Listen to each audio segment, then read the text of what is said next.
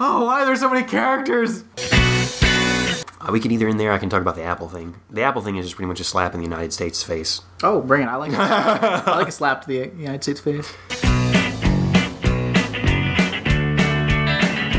Hello, and welcome to Ramjack and the unyielding paper mache bayonets of terror.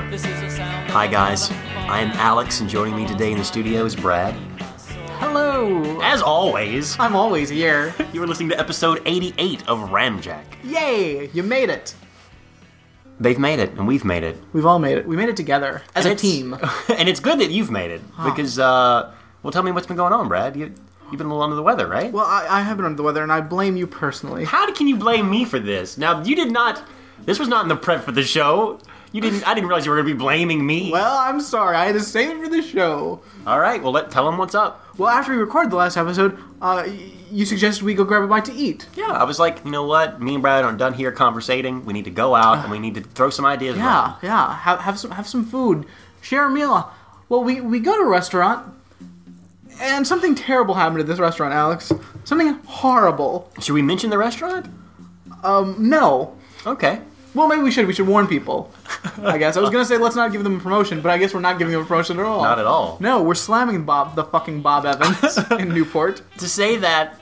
From a design standpoint, Bob Evans has made its menu look really good, and they have a variety of food there. Mm-hmm. Not the best food though, and you know, but you know, as a quick, hey, let's go grab something. What do you want? Well, I don't know. It's kind of got a lot of different everything's. Let's go there. It's okay. Okay. But but why should they not go there, Brad?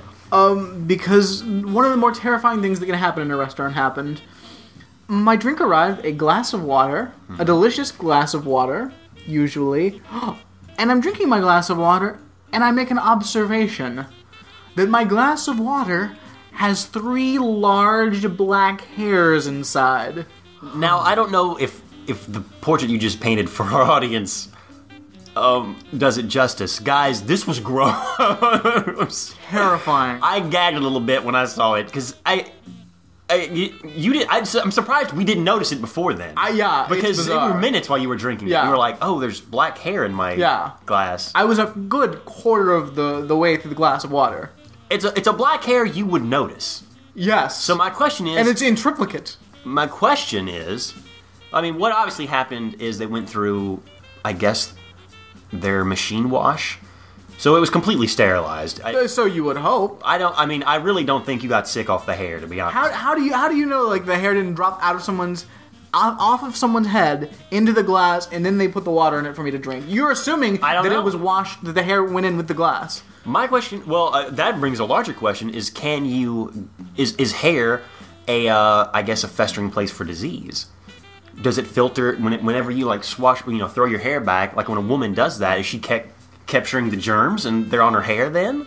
Bacteria is everywhere. That's why you need to wash your hair. yes. Stay clean, guys. Yeah. Someone's fil- I don't know how filthy or clean their hair was. Who knows? Maybe they they had just come in onto their shift at Bob Evans from sleeping in an alleyway on a coke bender. Who knows? I, what, what, my immediate explanation for it was went through the machine washer. For some reason, hair was in there. I don't know how it would have gotten on there. Mm-hmm. And it stuck to the glass and no one noticed it. But it would almost be impossible for you not to notice this. Because there were giant three hairs. Yeah. It was like from the root up. It, it, I don't even know how to explain it. Yeah. It's gross. Yeah, it was terrifying. Absolutely terrifying. I really thought you were going to press me to leave. And I, I, I thought Brad's going to do that. I like I I really want my want was to get out. I could tell that, dude. And I was like, now, should we go or should we stay? I wanted to run away and hide. I wanted to run, run, run as far as I could away. But you did handle it well. I, I I survived mean, it. considering that you got sick later and then, Oh. you know, that ruined Oh. your week. But you did handle it well, and even though she did offer to upgrade your drink. Yeah, from- what's this like? Um, A free upgrade, Brad. yeah, well, um, can we? Well, you know, we'll upgrade you to a soda. I was like, bitch, if I wanted a soda, I would just order a soda. It's not like you order water because you're trying to save money.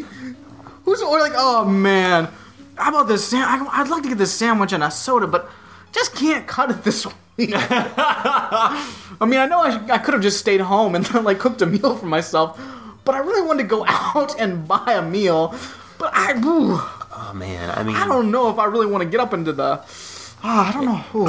if it comes between a double feature at the Red Box and water or a soda, I'm gonna have to go with water. I'm, I'm gonna need that double Look, feature. who- it's two dollars. Why, why? Why? Who's not buying a beverage that they want? I mean, come, yeah, come on. Who are these shisty people? It was a I free don't. upgrade. Oh, I don't want a free upgrade. I That was was almost an insult to you. Yeah. Oh, okay. You're- like, I was really curious. Like, bitch, you should be offering to cut my meal because you just ruined my week. you should have said that. I mean, a lot of people would press that. Oh, I mean, like assholes would. I mean, but obviously you're not. You, again, you handled it well. It's like, no, I just want water. That's cool. yeah. Ooh. Without hair in it, please, if that's too much to ask. Seriously. Our waitress was weird. She's she's the one we've had her before there. That doesn't that looks at you for a second, Again, but that then, probably like, just helped. looks forward. That probably helped matters because as a waitress, that is what I would like in a waitress. No visual contact, no eye contact whatsoever. She does her job and gets the hell out of the way. There's no chit chat, no conversation. I don't have to learn anything about her life. She is practically a robot to me. But she could easily scheme something with someone that she's looking at that's not you.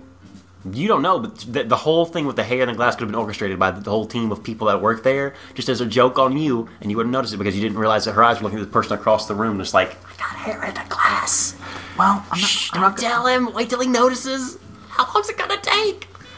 well, I'm not gonna I- be going back. It's a so that's- weird, it's a weird insecure thing, I guess she does, but I, I thought it was strange. Yeah. Well, I wouldn't know because I don't. I'm not gonna make eye contact with her You'll because never that's go the back. first step. Friend, we will never go back there. Oh. They have lost our business, and hopefully all the people who listen to Ramjack. I Yeah. guys, we love you. Watch out.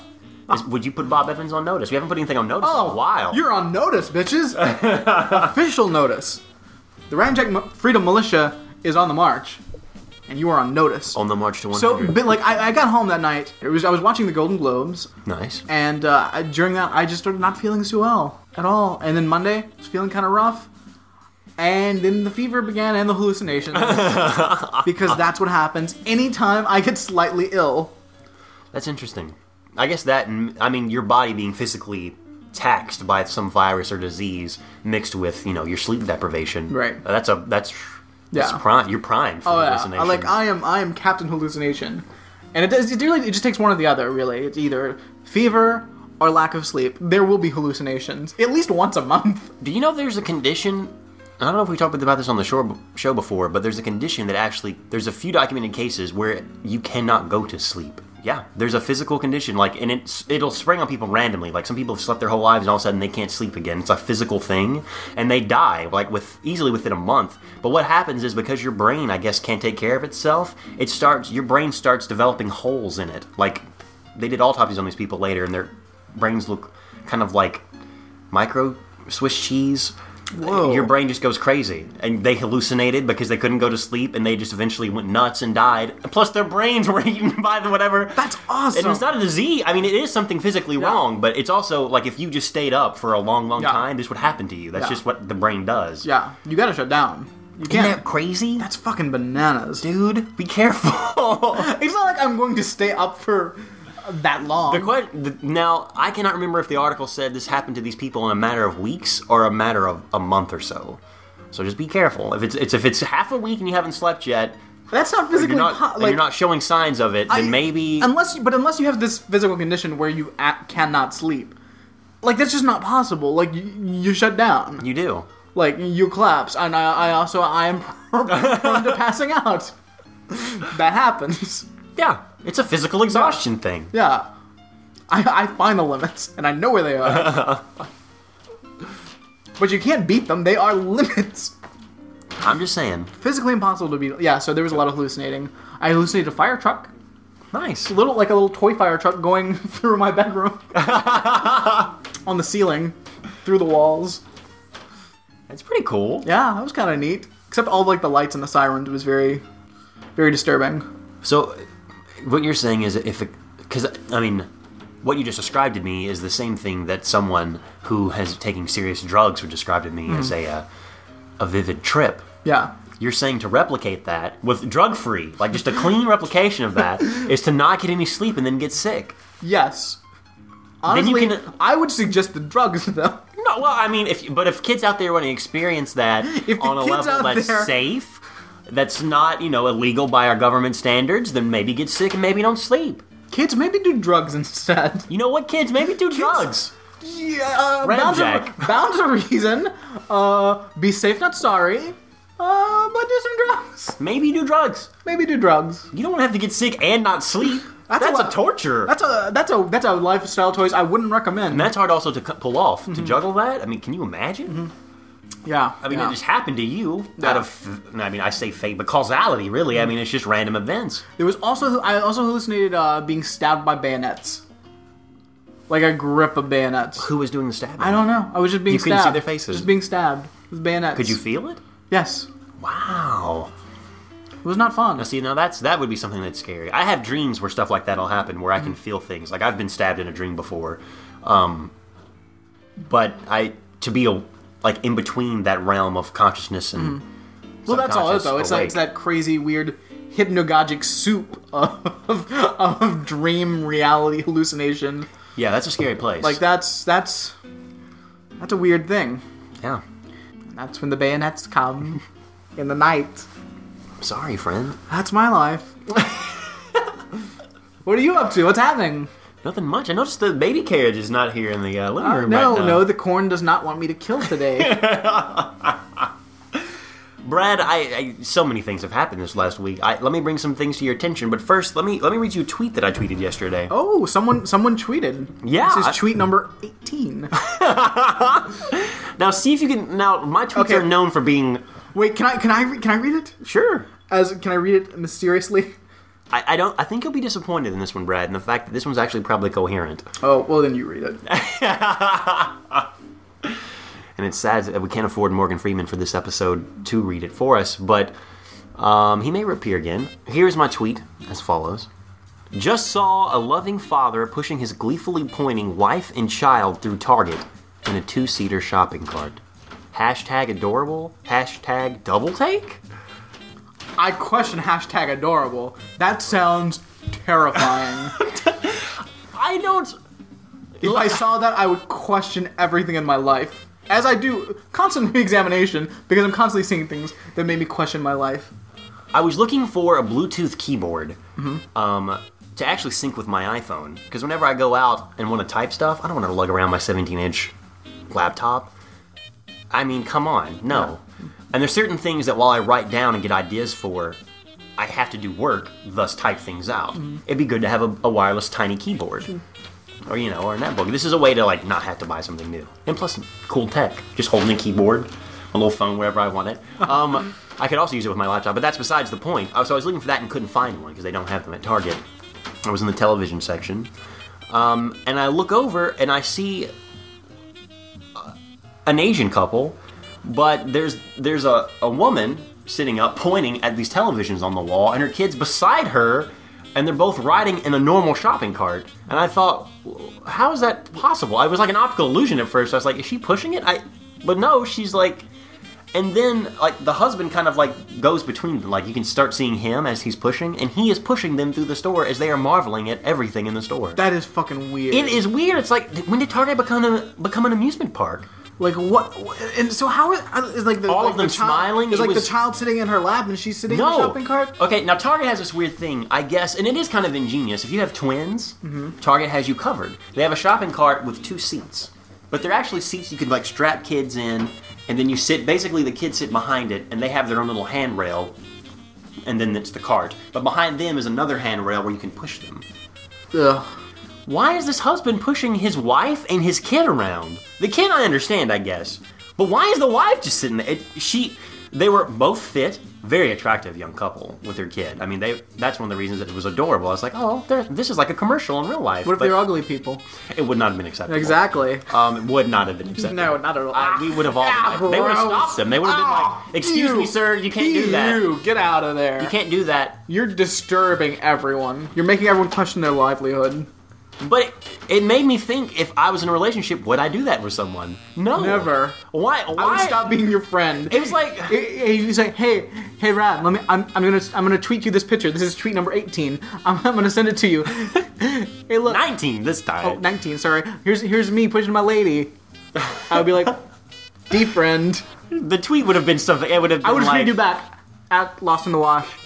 We are no longer friends. Mm. Goodbye. Delete. finally able to push my girlfriend and her child through Target like an amusement park. Hashtag dream come true. Hashtag Brad goodbye. Farewell. Farewell, friend.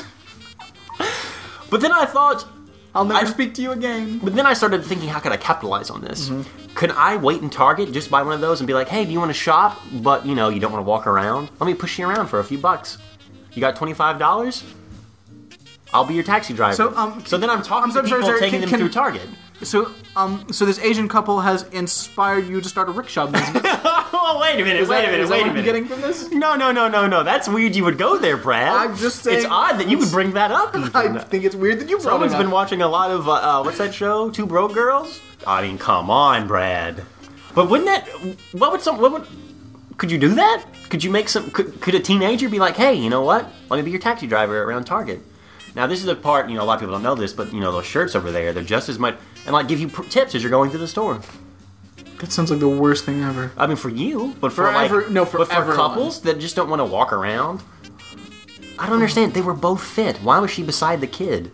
That is gross. Is this like a thing? Like, did she have something on the dude? Like, we're that's not his kid; it's her kid, and now they're starting to date. She's like, "Oh, it'd be cute if you push us through. If you love me, push us through." Why would you want to be pushed? But they they look like they were having the time of their lives. They Like, weren't. They're having the worst time. I don't know. They don't dude. even know it. I was slightly envious, which is why I tweeted. You want to be pushed around? Do you want to be pushed around, Alex? I don't know if I want to be the pushy or the the pusher. What, what, that's maybe the same thing. I, I I don't know. I don't know. I don't know where I do I. I don't know where I fit into that or where I'd want to fit into You that. shouldn't want to fit into that. There's no part of that that's good or right. It's wrong. So I it's should wrong. So I shouldn't have made that a New Year's resolution for 2012. You should God not. damn it, No. Brad! I always make this mistake, you make resolutions that are morally wrong. and I don't know at the time. I'll come to me. I am the arbiter of what is right and wrong in the world. All right, well, I am the one that decides. scratch that off my list. Everyone, if you have a question and you want to know if it's right or wrong, come to me and I will tell you the right answer. I'm always right and no one ever fucking listens to me. That's what Rhyme Jack's here for, among That's- other things, to be an entertainment source, That's my curse. to also gain gems from the past, hopefully the 80s, early 90s, from television shows, and Mm-hmm. yes. Mm-hmm. bring them to a public audience so they can appreciate them. Yeah. I mean, we're not getting kickbacks for that. Wink. It's all free. Wink. Wink. Why do you keep saying wink? That's weird. Just feels natural though. Yeah. Wink. That's from Metro. Wank.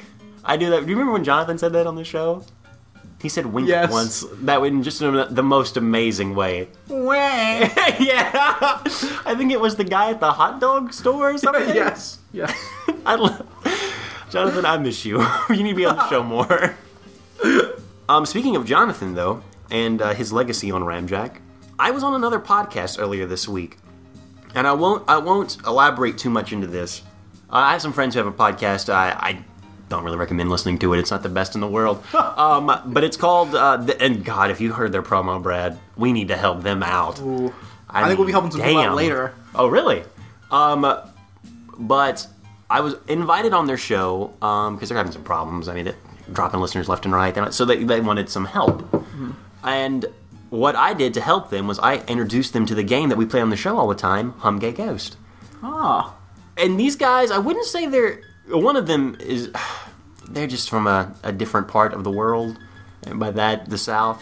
Oh. So never mind. Hmm. But it was awesome in the fact that when they played Hum Gang Ghost, they took it seriously. Because I asked them two, I, there were three guys, and I each gave them a specialty list.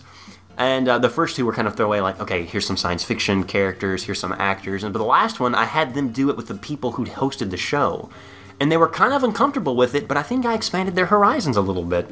It was really awesome just to see and witness. okay. So there you go, Hum Gang Ghost. We should start playing more games on the show. We should. We should indeed. All right, so we, we've talked about that adorable couple in Target. You know, Not about adorable. about what true love and the sacrifice that means to people and the family and the people that we love. Brad, have you ever heard of black diamonds? Black diamonds. Yeah, Um, I've heard of blood diamonds. not the same. Okay. Um, black diamonds are pretty much were pretty much a giant mystery. These are diamonds the Republicans hate. Whoa! See what I did? Brad?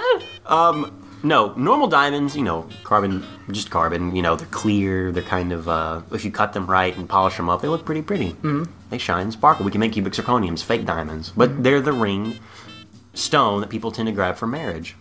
Well, I'm going to tell you this if you're going to get married, And you shouldn't. um, but if you were, um, go black diamond. Really? Why? Why? Why should you do that? for lots of reasons. First off, they're not sh- they weren't sure where black diamonds came from. Because while normal diamonds are pretty much made They're from a father diamond and a mother diamond. they love each other very much. I mean, yeah. Um, but normal diamonds, some of the the only real place they can be made physically are like underneath volcanoes or stuff. So whenever diamonds are made, it's from old lava beds or lava flows because of the pressure and like just the heat. Um, but and they're in the earth.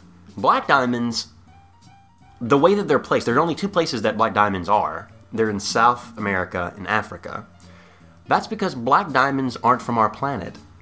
Bah! Black diamonds are from meteorites. Space diamonds. They are space diamonds, Brad. And the only Do they give you meteor powers like Meteor Man? um, I don't know, but we should look into that. The only way that, and they've done studies on these diamonds because they weren't sure, but now they're pretty sure they know where they came from. They know they come from space because of the uh, distribution of nitrogen. And normal diamonds, nitrogen is like in clumps. I mean, I say clumps, it's like on a super tiny, like, atomic level. Um, but they have single nitrogen atoms just randomly dispersed, which is weird. Like, what? Uh, guys, yeah, again, put on your science pants if you haven't already. I got them on. That, that, we're in the science pants straight up. Um, but also there are is what is it? There's a large concentration of hydrogen. That's because black diamonds can only be made from supernova explosions. Bam! What the fuck? Whoa. That's pretty badass. And black diamonds are blood diamonds because they're they came to our planet in meteorites, so there's no real digging. I, you just have to find them. Right. No blood. I like it. Blood free diamonds. Yeah. Imagine a diamond that's black. That's what love is. That's what it's all Look, about. I know all your friends have those normal diamonds, but let me. I really love you, so I'm gonna get you a space diamond. There you go. It came from a supernova. Yeah. Pure destruction. I mean, a volcano's cool and all. A volcano's uh, cool. You know, it's, it's it destroys things on a small level. Supernova? That'll fuck some shit up. Our love could wreak havoc on whole solar systems, if not whole portions of a small galaxy. Take this chaos ring. Will you let me push you around Target? Ow, Oh, take your ring back. Valentine's Day is coming up. That destroys people's lives. Valentine's Day is coming up, and you know we like to keep on the holidays. I'm just telling you guys, go Black Diamond or don't worry about it. Seriously. Just forget about it. Black diamonds are hanging up. And ladies, yeah, if it ain't black, it's not love.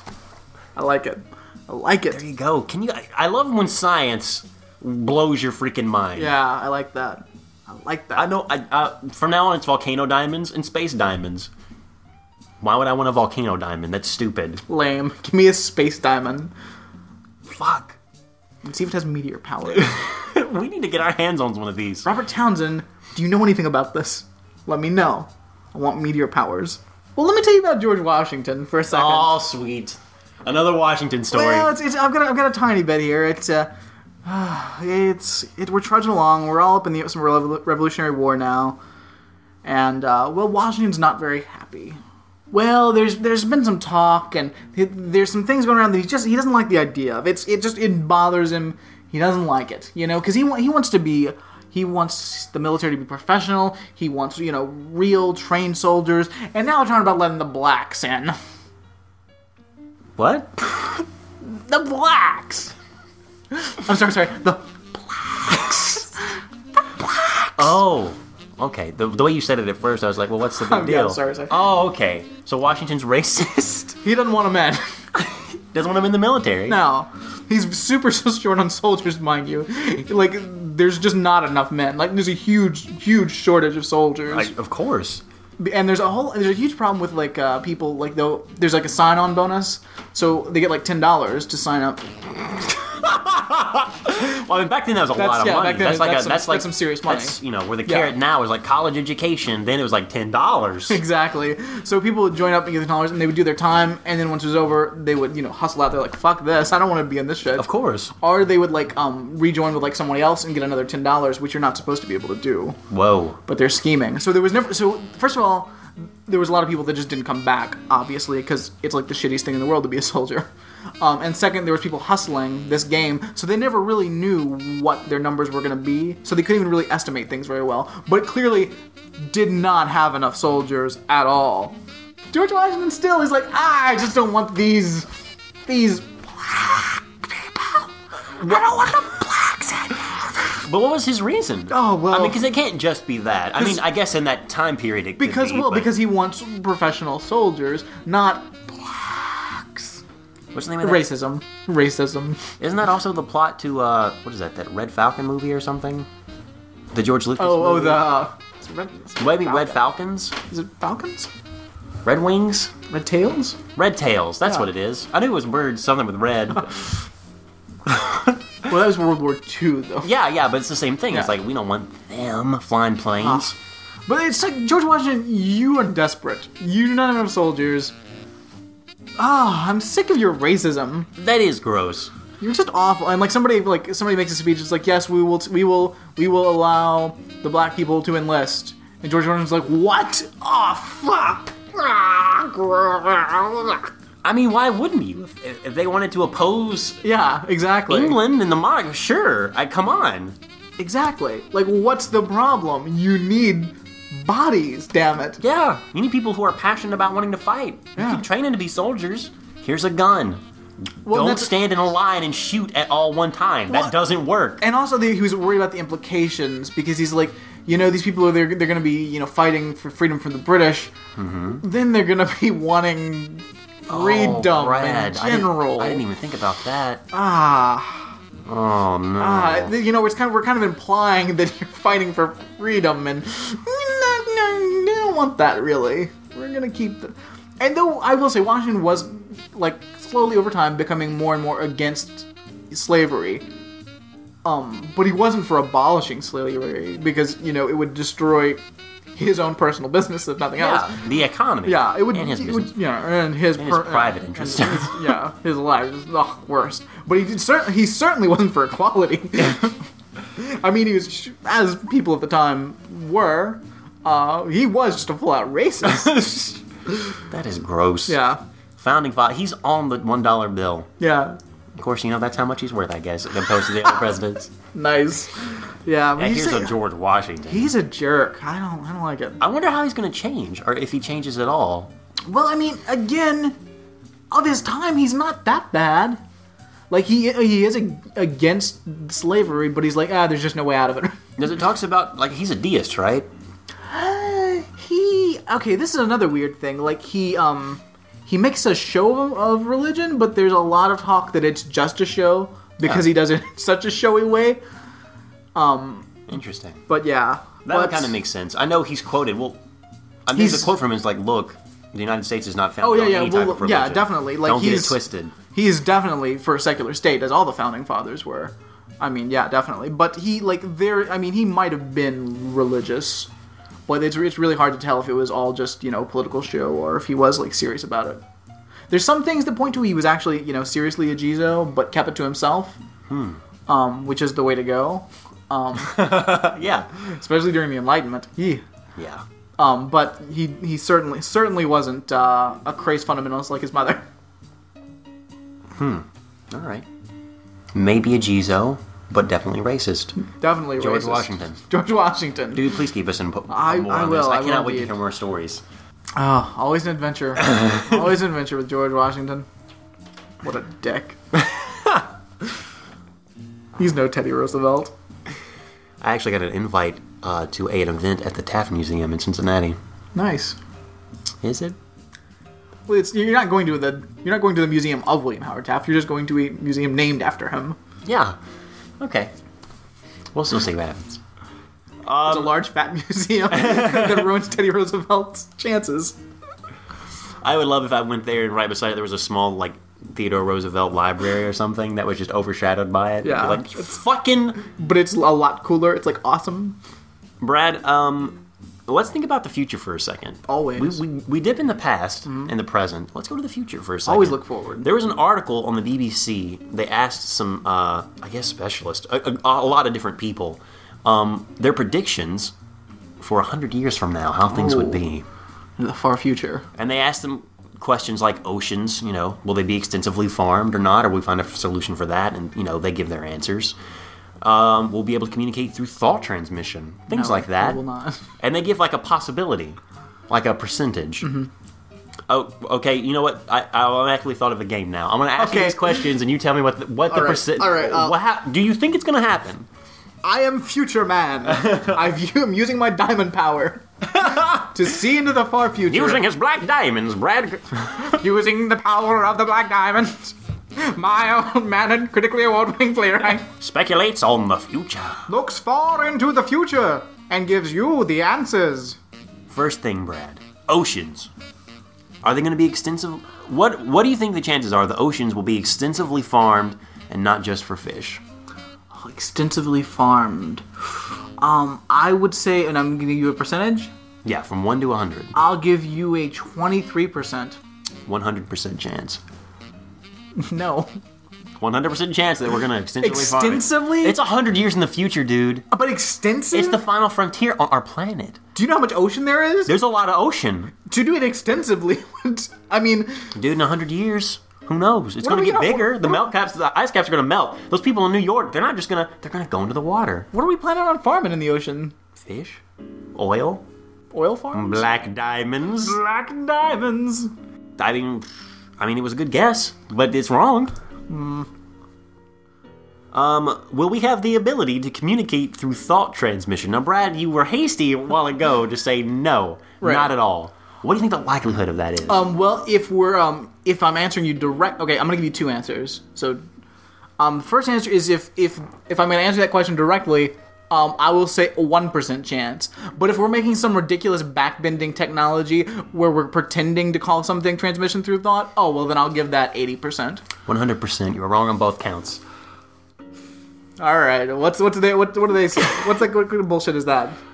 Um, they just. I, the message is, is it more fun if we just bypass it Okay, and not even okay. explain it? All right, fine. I mean, in 10, 100 years, we will be able to transmit thought through nonverbal communication. Right. Oh, okay. That's sorry. I Sorry, was wrong. you were you were wrong. my diamond was was set wrong. Let me reset my diamond power. I don't know if those diamonds are working for you. I'm, I'm, I'm probably only looking like five years into the future. I should be looking into a hundred. You just turn up turn up the amplifier on my on my diamond power. Thanks to DNA and robotic engineering, we will have created incredibly intelligent humans who are immortal. By a hun- like Because of 2112, immortal robotic genetic humans. Possible? fifty percent. Actually, 90% chance of that happening. Oh, Sorry, man. it would be fun though. I, for We're gonna one- create genetic robot forever creatures. Yep. Have them in 100 years. Pretty sure we're going to have them in 100 years. Pretty sure. Get on that. We will be able to control the weather in 100 years' time. Uh, zero percent. Actually, 80% chance we're going to be able to control that weather. 0% There's chance. an 80% chance of rain in Dude, how 2112. much? Do you know how much energy it would take to control the weather? Not as much as you would think. Not as much as you would think. And by that time, Brad, farming it for we're the gonna oceans? have immortal robotic humans, and we're going to have oceans that we farmed. it. I mean, it's it's Sorry, I'm- it's there's an 80% chance. Okay. Antarctica will be open for business, I didn't know it was a business. and Antarctica will be It's open for business. Is that, is that a new clothing line? Is this a store? Um, I'll say 100%. Oh, and a little too ambitious. There's an 80% chance actually that. Wait, wait, wait, wait, wait. So there was a larger percentage chance. Brad, we won't even have to say anything in the future to our podcast listeners, but we may not be able to do it from Antarctica. I don't know if it'll be open for business. It might not be. When are they going to open that? I keep seeing the signs. well, I just want them to open. keep looking. just want to dip in. One single worldwide currency. 100%. Zeros and ones. It's Carlo. It's called the Visa card. Brad, I mean, you are just, I mean, I love your ambition, but you're off an 80% chance that there's going to be a worldwide currency. I actually hope there'll be a worldwide currency, like just straight up. Yeah. This is what the currency is. We will be wired into computers to make our brains work faster. Well, we already are. So 100%. You're correct. We already in a are. hundred years, things are going to be the same as they are now. Nano robots will flow through our bodies, fixing cells, and we'll be able to record our memories. Uh, we, oh, yeah. You know, we were fine until you said record the memories. Um, Well, you tell I'm okay. me. I'm okay with nanobots flowing through our system, fixing things.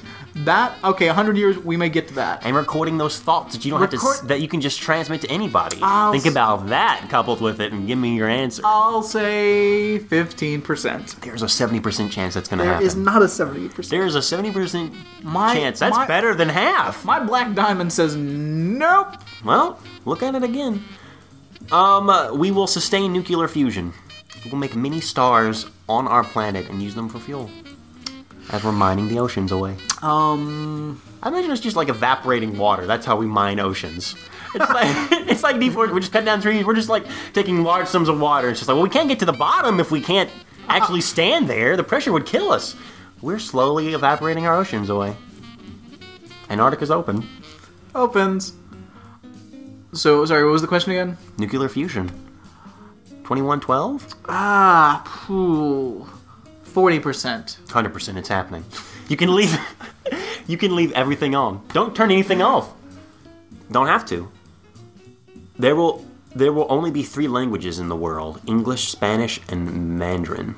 In hundred years, there will only be three spoken languages. Zero percent chance. Eighty percent chance. No. I would start learning Mandarin and Spanish right now. Where are the other languages gonna go? In a Hola, que hundred tal? Me llamo Alejandro. In a ¿Cómo te llamas? In a couple of generations, the other languages are just gonna disappear. Dude, yeah. Goodbye, French. Done. Dude, will we need language?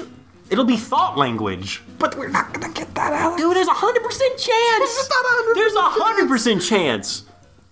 Antarctica will be open before that happens. Trust. Trust the sign. Antarctica is gonna open. Eighty percent of the world will have gay marriage. Now, don't let that trick you. That's not an eighty percent chance of that happening, but only Right. 80 percent of the world, unified by one global currency and thought transfusion, is going to have gay marriage allowed. One hundred percent chance. Eighty percent chance. Wow. It is pretty much eighty and eighty on that one. I'm I'm hopeful. I'm hopeful on that one. I'll say hundred. Yeah, I in the Come states on. definitely hundred Once percent. once uh once it finally becomes in like the major countries, everyone's just they're just gonna like look down on everyone that, that doesn't, Yeah. and eventually force them. to I mean, change come on. with through like economic sanctions and whatnot. Piece of cake. California will lead the breakup of the United States of America. California? California. You mean South Carolina, right? Nope, California. Zero percent chance. There's an 80% chance. there isn't an eighty. What are these numbers? Brad, let me remind you, What are these, these these numbers? are specialists hired by the BBC. are they specialists in getting things wrong? I don't know. They just get these are the answers. These are percentage. Are these this specialists like employee of the month at McDonald's? What? I, I'm gonna tell you, How I, special are they specialized? I'm into California. I don't know if they have what it takes to be their own independent nation. why would they want to? Well, there's an 80% chance. You tell me. Ah, Space elevators will make space travel cheap and easy. Three percent chance There's an 80% chance, There is Brad. not a- Pack your bags. We're going to the moon. on an elevator. Yeah! Uh, You know how many black diamonds will be on the moon just in craters? It'll be the next gold rush, but it'll be a black diamond rush. Well, you start prospecting, and I'll stay down here on Earth talking to myself with the chips in my head. I'm definitely gonna make plans. At 80%, that's a good chance. Women will be routinely impregnated by artificial insemination rather than by a man. Wait, read that again. Women will be routinely impregnated by artificial insemination rather than by a man. Well, it says routinely. They already are. 100. 50% chance. What? Some of them won't, dude. It's, but it a says machine- routinely. yeah, Routinely. But dude, that you gotta you gotta remember. Not there's mostly. A, there's a tenderness. There is a certain kind of finesse that a dude offers that an insemination just doesn't. Well, like, I, I, Artificial? Are those those robot human man things? I, I agree that that's definitely the more fun way to go about it. And will probably continue to be, but they just said routinely. Hmm. It's already happening. That's not a new thing. Fifty percent chance, man. I'm sorry. 100% chance that's happening right now. there will be museums for almost every Everyone's gonna, aspect. the fucking Christians, they're gonna stop it. Well, in hundred years, they're gonna stop it. because they because they hate because they hate the in vitro fertilization because it kills off all the the beautiful little blastoids. Do you think about when they realize that artificial insemination does like? There's miscarriages all the time with that stuff. Yeah, I mean, they are gonna stop it. That's why there's a fifty percent chance.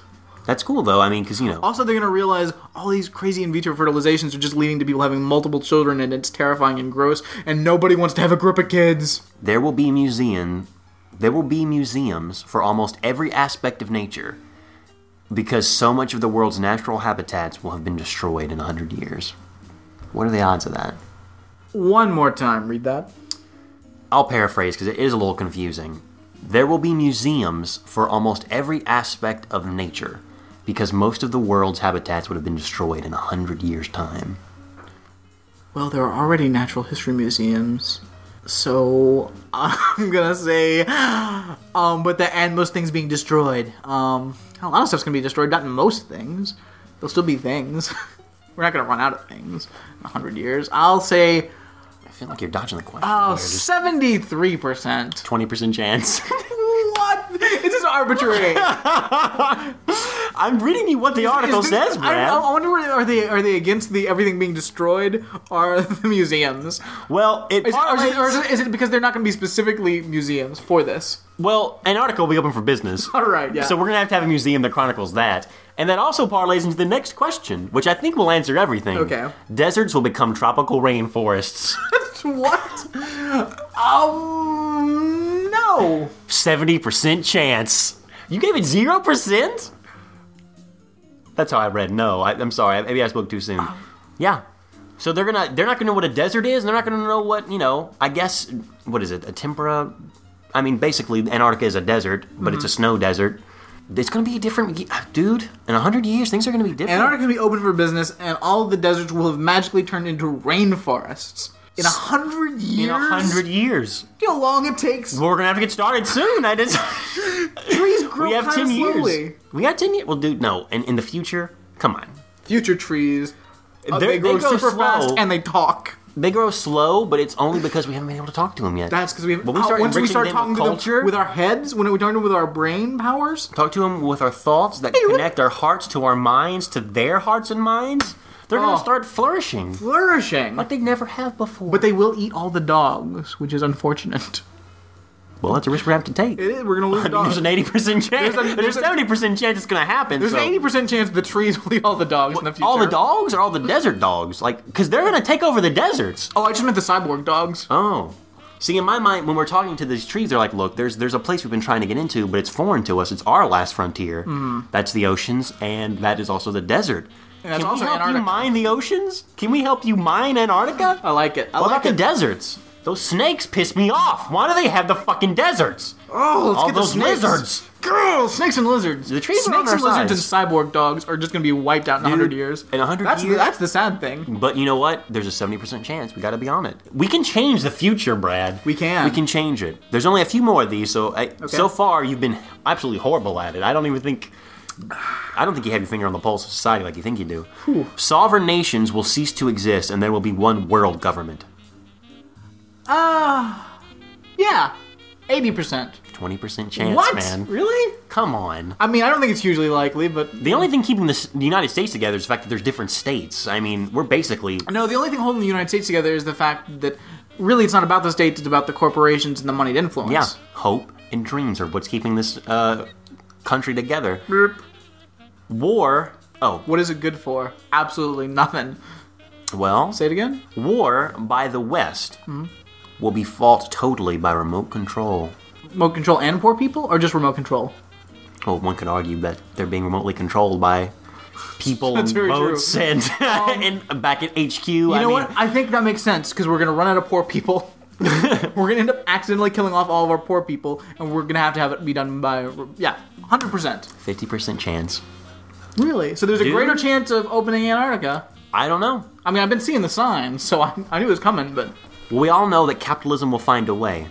So there you go. Britain will have had a revolution. yes, seventy-three percent. Brad, you got it right. It's 70% chance Britain will go through a revolution. Now, this is my favorite and last question, by the way, which is one of the reasons I brought this up to the podcast. Marriage will be replaced by an annual contract. Oh, I like those eyebrows Oh, going up. Brad's I like, well, like wait a this. minute. I like Out of this. all the things mentioned on here, and again, I didn't elaborate on the reasons why they gave these percentage because we can just I, I leave that to the Ramjack audience to Right, either right, find right. out their own or just muse about. But this one was the one I was like, well, wait a minute. I I like it. I love this idea. I like it. Um, What do you think the likelihood that that'll happen in 100 years? fifty percent. But I like it. You're super close. 60% chance. Okay, all right, I'll all give right, that one to you. all right. So the question I have is how can we change that? What can we do now to change these things? Because I would much rather have the option of having marriages last for a year than, say, I don't know, three world languages. even though that would be awesome. That would actually help with so many things. All right, well, maybe I overstepped on that one. There- There's some other thing. Mining the ocean, come on. Come on! But marriage in a year contract? That's an innovative idea. I like it. Why aren't we already doing that? I whew, Get your cell phone contracts for two years. seriously. I, Come on. I, I think because the thing is, people say marriage marriage is it's supposed to last forever, and that's just not realistic. I mean, No. Yee. I don't know if it's healthy to have those kind of ideas. to A be honest. relationship should last until they're no longer convenient to at least one of the parties. Then you end them. It doesn't matter if it's a marriage or anything else. I actually think a lot of the importance we place on marriage and you know having the nuclear family is detrimental to society. I cannot tell you how many people I know who didn't have like I guess that as a child, and for some reason, I for some people it actually like completely wrecks the rest of their life, which is. I, I can understand how that goes because there's a lot of emotions there. What if we could negate that from the start? Yeah. Hey, look, mom and dad are on a year contract. Exactly. We've been renewing it for 15 years, but we don't know if we're going to renew it this year. exactly because Mm-hmm. you. We, And if you 'cause- raise kids with that mindset, it's like, oh yeah, cool, whatever. yeah, I'm down. Let's make this happen. That's awesome. Let's do this. Guys, think about that. You can all you can renew you can renew every year. It's n- it's not a thing. No, if you really love each other and or, or that relationship keeps going awesome, there you go. Yeah. I say love. I mean, I don't mean it like that. You know what I mean? Right, right, right. Um, yeah, that's great. That's a new. That's a Yes. wonderful model to aspire for. Good job. I Holiday. think twenty one twelve will probably be the best year, the best year ever, at that time. Well, except for except for the cyborg dogs and Well, snakes and lizards And the Ooh. Mm. trees taking over the deserts. I mean, and California not being part of the state. What I mean, whatever. Ah, whew. That's gonna be a bitch when Hollywood starts exporting movies. One more thing, Brad. Well, two more things, Brad. First off, the movie Moneyball, pretty good actually. It's all about sports facts. It's actually a statement on how. Oh. That's why that's why I don't need to see it. 'cause- Oh. I know. I, I watched it. It's like so. This is what Brad as this is what he knows, and we've all been missing about baseball. Right. About how it's all statistic based, and how you can flip the script, and it, it's a neat thing. And it's uh, the title alone talks about how baseball is really just Moneyball. I, I, I won't give anything away uh, because it's actually documented in history, and it's pretty close to whatever it is. But anyway, I would totally recommend it for Oscar season. All right, look all right. that up People should see it. guys, the New York Times talked to Apple and asked them, "Hey Apple, why you got to be making iPhones in foreign countries? What's wrong with the United States? We're going through harsh times. We got to get new jobs. Why not trickle down over here as opposed to China? Why, what do you think Apple said back to the New York Times, Brad? because well, there's no reason to make them here. There's not. There's no reason to make them here Why not? because it's super cheap to make them there, It is and it gets done, and it's not shit. We don't make things well here. We're terrible. We've destroyed any sort of uh, engineering, economic s- skill. It's it, we don't have it. We don't have people that can do it. We don't. We don't have the workers that are willing and skilled. We don't have no. It'd cost way too much. We wouldn't pay for it. It would cost way too much money. Brad, you are 100% correct. Yes, I always well am. done. Let me read you a quote from this, which is sobering. Or just like, wow. Okay. Apple's executives had estimated that about 8,700 industrial engineers were needed to oversee and guide the 200,000 assembly line workers eventually involved in manufacturing iPhones. So this is just creating what I have in my hand, an iPhone. That's a lot of people, dude. 8,700 engineers? Fuck. The company's analysts had forecast it would take as long as nine months to find that many qualified engineers in the United States. It would take 15 days in China. Wow. Half a month to nine months. Yeah, we don't do things. We don't do things. We're not good at things. We don't have any engineers, and no one wants to do skilled work. Yeah. Plus, we don't work for cheap.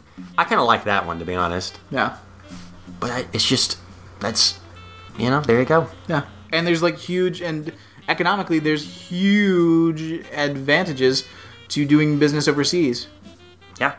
They also said another big reason was because um, because so many things are made overseas now. If they need parts, they can just be in China and get them. Mhm. You can't get them here. Exactly. We don't make things in the states. Yeah, Just deal with it. We're we're dreadful. consu- yeah, we're consumers. That's what we do. The rest of the world makes shit, and we make it. I mean, consume it. So we do. Ta-da! Kinda So I didn't mean to bring it down like that.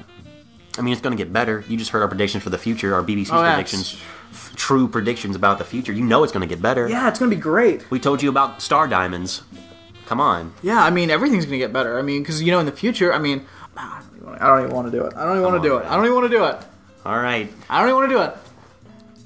You know, uh, um, uh, what is uh, the the uh, oh, the World Bank head of the World Bank that uh, Barry's uh, old Barry's uh, suggesting Larry Summers for? Barry being Barack Obama, guys, for those who aren't in the know. Old Barry Obama suggesting Larry Summers, Larry fucking Summers, the guy that helped engineer the Wall Street crash, the guy that headed deregulation under Clinton, who What you're telling me is that he's made a few mistakes in the past. We're and he's talking learned about- from them. Is going to fix things. the people that fucking destroyed the world's economy are being kept in high power and moving up the ranks to control control the world's money. Look, Brad, we've all made mistakes in the past. We learn from those and we do a better job next time. Right? Or we just keep doing the same thing. Oh, well, that doesn't sound good. That Well, sounds like a bad idea. The people with lots of money keep making lots of money and finding new ways to fuck over everyone else on planet Earth. That's something to look forward to. Ta-da! Hope 2012, guys.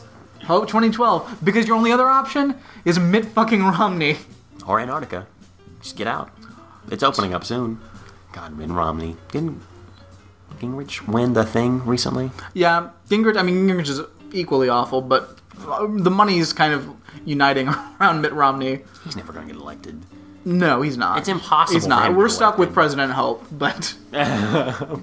Ah, um, Romney would be worse. Uh, you know he's like getting all kinds of funding from like this, uh, these like shitty uh, private, um, uh, private college Really? Yeah, he's getting a grip of money from. He keeps doing like uh, he keeps mentioning them in speeches and like promoting them, and they're So he's at advertising at this point. yeah. Well, that's why you buy politicians, so they advocate for you. And uh, I'm not going to raise any taxes. And you know what else that's great? Raising an education. you know what Why else is not great? go to what's that one horrible college? you know which one I'm talking about. like the that doesn't commercial- teach anything about grammar or. Uh, what's Oh, the wait, which- that which school are you Maria talking Mitchell and about? them went to the Republican. Oh, that's oh, oh, no, that's well, that's a real school. Oh yeah, that's a Bob Jones University. Oh, why not go to Bob Jones? Yeah. I'm your next president. Ugh. Fuck. Yeah. It's crazy times, dude. crazy times. Our options are shit or shittier shit. That's why I went out of this country. You need to get out. Can't take it. Can't take it. You know what I can take though? Some fan fiction. Let's read this. Uh, guys, I'm. I, it's so upsetting that we weren't able to get to this last week. It's time to read chapter two of the world's most epic fan fiction. So, if you remember last time, we left them, and uh, uh, the universe has been changed drastically. Yep. I, I believe uh, Wesley T had been replaced by a, by a strange uh, African American child named Webster. Among other crazy things. Uh, crazy things were happening, and Screech had uh, had appeared uh, through a time traveling device of some sort, but we don't know what's going on. We really don't. So uh, let's jump into part two of the diving Belvedere and the butterfly. A wave of ecstasy mixed with vertigo inducing nausea swept over Belvedere and his teenage wards as they moved, weightless and spinning through the blue lights of the cosmic portal. They knew not where they were headed, yet always in their sight was Screech, the mysterious boy they'd met only moments earlier. Heather let out a wail of primal insanity, her senses thrown to the four winds. She reached out and was comforted by the grasping hands of Kevin, somehow always there to protect her, in even this, their most tumultuous hour.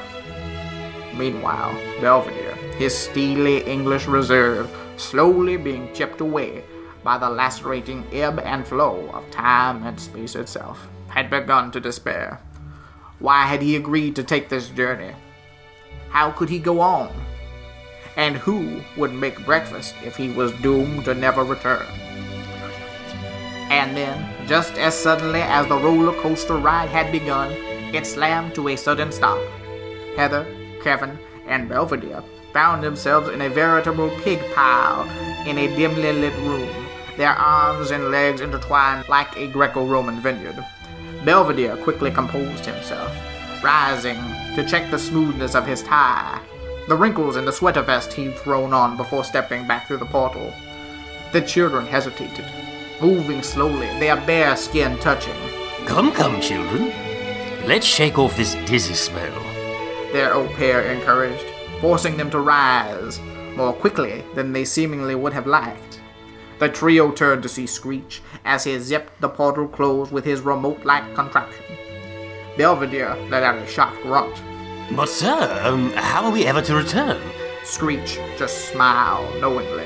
Don't worry, Mr. B. If all goes according to plan, we'll be able to open up another portal, no problemo. Besides, you can't leave those babies open for too long, it would draw too much attention. Attention? From who? Heather's question was left unanswered as from the walls a small army of garishly dressed youth appeared. Had they truly been hiding so well? Kevin thought they might be ninjas. As if he had noticed his traveling companion's reservations, Screech once again grinned while motioning to the group that had manifested seemingly from thin air. Friends! I'd like to introduce you to the gang. Gang! These are my new friends Kevin, Heather, Mr. B. I'd like you to meet Slater, Zach, Kelly, and Lisa. A swarthy Latino stepped forward, his bright red spandex leotard straining against the power of his own pectorals. Like the nerd said, I'm Slater. Nice to meet you. Glad for the help. Slater held Kevin's gaze for an extra second, though no one seemed to notice. Zach Morris. exclaimed a particularly dashing blonde, extending an almost presidential hand from a fuzzy plaid sweater sleeve. And any friend of Screech is a friend of mine. He held Heather's gaze for an extra second, which Kevin noted with instant seething rage. Lisa Turtle here. Hello, Mr. B. I love that sweater vest. Belvedere nodded at the cute yet clawing African girl, his fine taste thrown off by her choice of blouse. It featured about six dozen em- embroidered kitten, seashell, and angels, and in blazing red letters, the word always ran across the poor girl's chest. What had she been thinking? She seemed to be the worst of the lot. Finally, the two remaining ladies stepped forward. Who wants to Kelly? and who's- I'm not sure how many other different voices I can We're do. running out of voices. It's almost like Jonathan's playing a game. Like, how many voices can they do? Fuck you, Jonathan. How can I? How much can I make them laugh while they're reading this? Oh, we're never gonna make it. Hi, I'm Kelly. Said the humble brunette. And I'm Jessie. Just as the stunning curly haired bombshell went to offer her own shake of welcome, she let out a blood curdling screech and was ripped to her atoms by an unseen pair of white hot blades.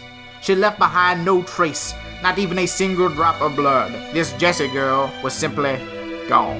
Kelly, her jaw slack, was only able to shed a single tear of remorse before she let out her own call of Job like biblical devastation and was herself ripped asunder where once stood nine. Now, oh, fuck. Just seeing the numbers.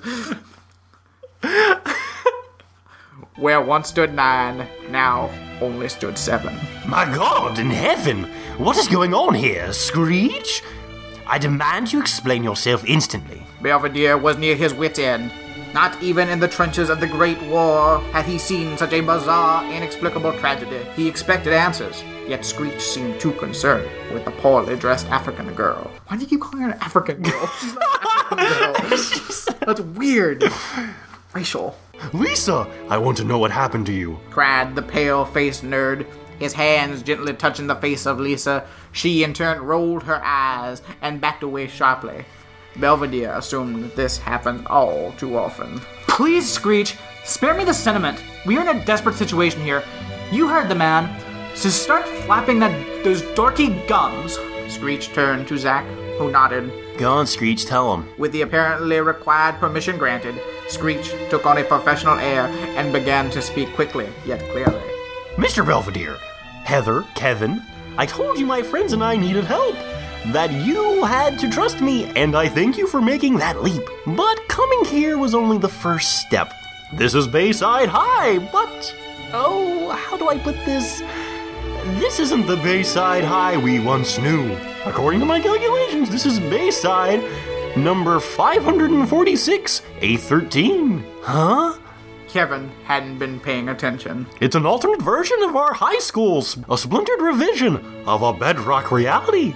As far as I can tell, there could be millions of them, but only in this version was I able to truly understand what has been going on. Our lives are being constantly tweaked. We need to set things right. We need to hit the reset button, as it were. So I asked my good buddy Zach here to stop time, just long enough for me to use my scientific powers to open up a dimensional portal and find people who could help us in our mission. Now that I've returned with you, time has begun to move forward again.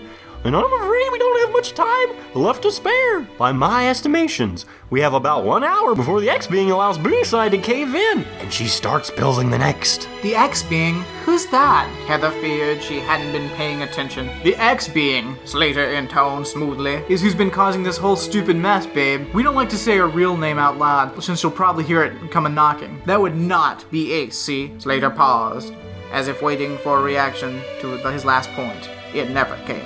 Zack took the floor, his expression gloriously determined.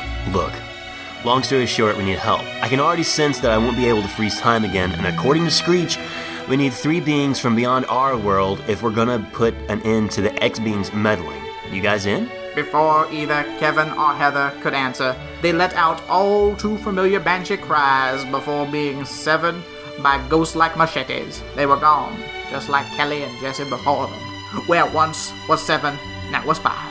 This is crazy! Lisa sobbed, clutching at the leather fringe that li- Jesus Christ! clutching at the leather fringe that lined the bottom of the aforementioned blouse. What are we going to do? Don't worry, children. Mr. Belvedere replied calmly. I think I have an idea. That's chapter two. Whoa, that was intense. That was intense. So many characters. So many. I'm getting. I'm glad we're down to seven. I mean, five, right? yeah, five. It was nine to seven, and then seven to five. yeah. Wow, I love it. I'm riveted. What's going to happen what's, next? what's next? What's next? I'm so Who is excited. this X being? I got some ideas. Who could it be? I have I no think. idea. I think it has to be Mr. Belding, right? Oh, it's probably Mr. Belding. But it can't be Richard Dreyfus. And it, it can be Richard Dreyfuss. be. That'd be impossible. I'd say there's like a twenty percent chance that's Uh, possible. this is amazing. Indeed. I, I can't wait to hear the next chapter. I, nor can I. Uh, and join us, friends. Uh, we'll get to it when we we haven't received it yet, so we'll get to Yeah. it when we get to it soon, hopefully. But let's step back to before these horrible events and check in what's happening currently with our pal, Mr. Belvedere. Streaks on the china, never met it before. What is happening with Belvedere this week, Brad? This was an interesting episode. This was It was called The Dropout, correct? the dropout. Not you're the one summarizing this episode, correct? I am. Like every week, you have one minute to summarize as much as you can of this episode of Belvedere. Oh. All right. Hopefully, never to go over a minute. Right, Though we have not done Been a that while. in a while. It's been a while. Maybe this will be the first Hey, day. we're gonna be back in action. One, two, three, go. All right, this is the dropout. Uh, Marsha's studying for a big test because you know she's going back to she's in law school and she's gotta apparently take tests. And this I guess is her first one for some reason, even though she's been there for like a year. I don't know what's happening. Well, guess what? She fucks it up, and it's her own fault. She should have studied better or harder. Oh, None of these people know how to study, but she's pissed off. She's decided she's gonna drop out. and She's gonna be a homemaker because she's not good at doing anything. So she's just gonna clean up and do all of Mr. Belvedere's work. What's Mr. Belvedere gonna do? Nothing. Why is he still there? I don't know. It's kind of questionable. I guess because she knows eventually she is gonna go back to school. But whatever. Heather is in love with a guy, but not really because we know who she loves. Uh, she doesn't know how to talk to him. Eventually, Wesley T gets in the mix and calls him up for her. Awkward as hell. Eeks! All hell's breaking loose. George is fucking awful. Also, Kevin's playing a drum. Don't know why. Eh, It's just happening in the background. It's never funny, never clever. Marsha's awful. She's a weird, gross homemaker sexist. She says terrible things and cooks a lot of shit and feeds her kids cheese whiz. She's awful. Everyone hates it. Mr. Belvedere sues her. She realizes that she can be a lawyer because she knows how to fight Mr. Belvedere's lawsuit. Ah, fuck that shit. And she's going back to school. That's it. One minute, 13 seconds. Yeah. That's not bad. That's not bad. Because so much happened in this episode. Yeah. And it was weird. There was a lot of uncomfortable moments in this. It was really like it was really just taking Marsha down, like because I like her so much less now. yeah. I mean, w- what she built up wearing that dress in that episode, Totally gone. that's gone now. She wore a lot of interesting dresses in this episode. so she Um, owns a lot of weird, like almost retro 50s ish Yeah. housewife dresses. Apparently, and a lot of ridiculous aprons. Yeah. Like Ah. a lot of frilly aprons. Yeah, aprons with like big poofs on the sleeves. What is that shit? Maybe that was a thing in the 80s. don't Because they know. had the shoulder pads. Maybe that was a way to get your shoulder pad on while you were also baking. if you're a woman or a dude. Belvedere doesn't wear that shit. She's, re- I mean, really, I can't get over it how awful she is. First of all, we see her in the beginning of the episode, and she's studying, and she's like, "Oh, my big test. I'm not ready." Ugh. And s- everyone's like annoying her, but not really. And then at the end of the scene, Mr. Belvedere's like, "All right, everyone's out of here now, and you'll be left completely alone after I pop my popcorn." And then she makes a face like, "Oh no, not another one." Bitch, why can't you study while popcorn's being popped? What's going on? And why you don't know how to study? No one knows how to study. You know what? I wonder if most people don't know how to study and or do work because a lot of people I know also have the problem like I can't do anything if I have noise going on. What? Well, then how do you ever do yeah. anything? How do you do anything? Quit making excuses and get shit done. yeah. Marsha doesn't understand that though. Oh. I will say that I mean Heather came to her with some serious issues. Right. Heather may be in love and or thinking about having sex for you know not the first time but you know She's thinking about dating outside of the family. yeah and that's big for her And she's like, Mom, I've got this issue with this guy. And she's like, um, look, Heather, I gotta study for my test. Um, can we just deal with this later? You mean never? You mean Mr. Belvedere's eventually gonna have to deal with it? you mean worst mom ever fuck Oh, But she, I mean, she has a real concern. She there's a guy that she thinks is really hot, but he doesn't really know she exists. So she needs to get on his radar, I guess. Yeah. Mom's not going to help. Mom doesn't and care. fuck dad's advice.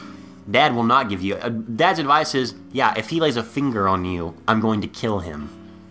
because or insert weird Why baseball don't you trust your metaphor. daughter? You- You've got a child that what you still don't- you can't trust your child. Well, Heather- you're, you're a terrible parent. Heather was grounded and then just went to a concert anyway, or went skiing anyway. Mm-hmm. Well, she did both of those things anyway. Yeah. so I mean, It's well, hey, and Kevin moved out and was living downtown for a while. they're terrible parents. I mean- they've done a terrible job. Things can quickly escalate in this don't family. you you get a but I mean- Wesley's killed people. But that's the thing, though. Like, there's no fixing it now. You can't be like, oh, I'm gonna, I'm gonna beat up anybody that tries to date you now. Look, the damage you've done to your child is already done. Yeah. If you're not, you, you, you can try to protect them now. It's not gonna happen. No. You've done the damage by being terrible parents. And what is little Wesley T got going on? He's in a school play or pageant, and he's a tooth. Yeah. He's got a toothbrush. Yeah, and he doesn't like. He wants to be a better tooth or something. I don't know. I think he's worried that he looks like a molar, but he's supposed to be an incisor or something. Yeah, he's way too into, into being Yeah. a tooth. He's like too super serious about it. He gets in a fight with another tooth, one of those the Huffnagel girl. God. These Huffnagel kids are constantly being attacked by Wesley T. What I think is that Wesley actually has a crush on the Huffnagel girl, and that's why he picks on her because he's a little kid, and that's what they do, I guess. Apparently. I don't remember picking on any girl I liked as a child. No, not at all. That's weird. I kissed them. That's that's Yeah. that's generally how it worked out. You make out. Yeah, Are you into me? Cool. You want to go make out? Cool. yeah. There was no pulling pigtails or anything. Is that that's? I like you. I'm gonna pull your pigtail. Stop. I'm gonna dip it in the ink. I bet you like that, right? that we still have. Yeah, that's Um, no, that's weird. I, people say that. I don't think that's a thing. No, I didn't. Um, but then the worst of the offenders is Kevin, who I think I think he blatantly just tries to ruin Marsha's evening, because he comes in with drumsticks. And starts like not even in rhythm, just Yeah. like but, but, hitting everything with the drumsticks. Then he goes up to her paper and just looks at her in the face while he starts drumming on her paper. It's like, "Hi, mom, give me a drum, please." I guess. I feel like maybe that they just mixed things up because that was- that should have been Wesley T's part in the Yeah. show. you think Kevin's supposed to be a tooth in a No, pageant? no. I think Kevin had something else, but then they realized that um. Kevin was supposed to be the one trying to help Heather get hooked up with this guy, but I think then they realized, well, that can't happen because they're banging. Kevin would never want Heather to date another guy. I think that's why they changed it. Because why is Kevin, the, you know, playing drums all over the place? That's that's such a Wesley T. Yeah, that that's certainly.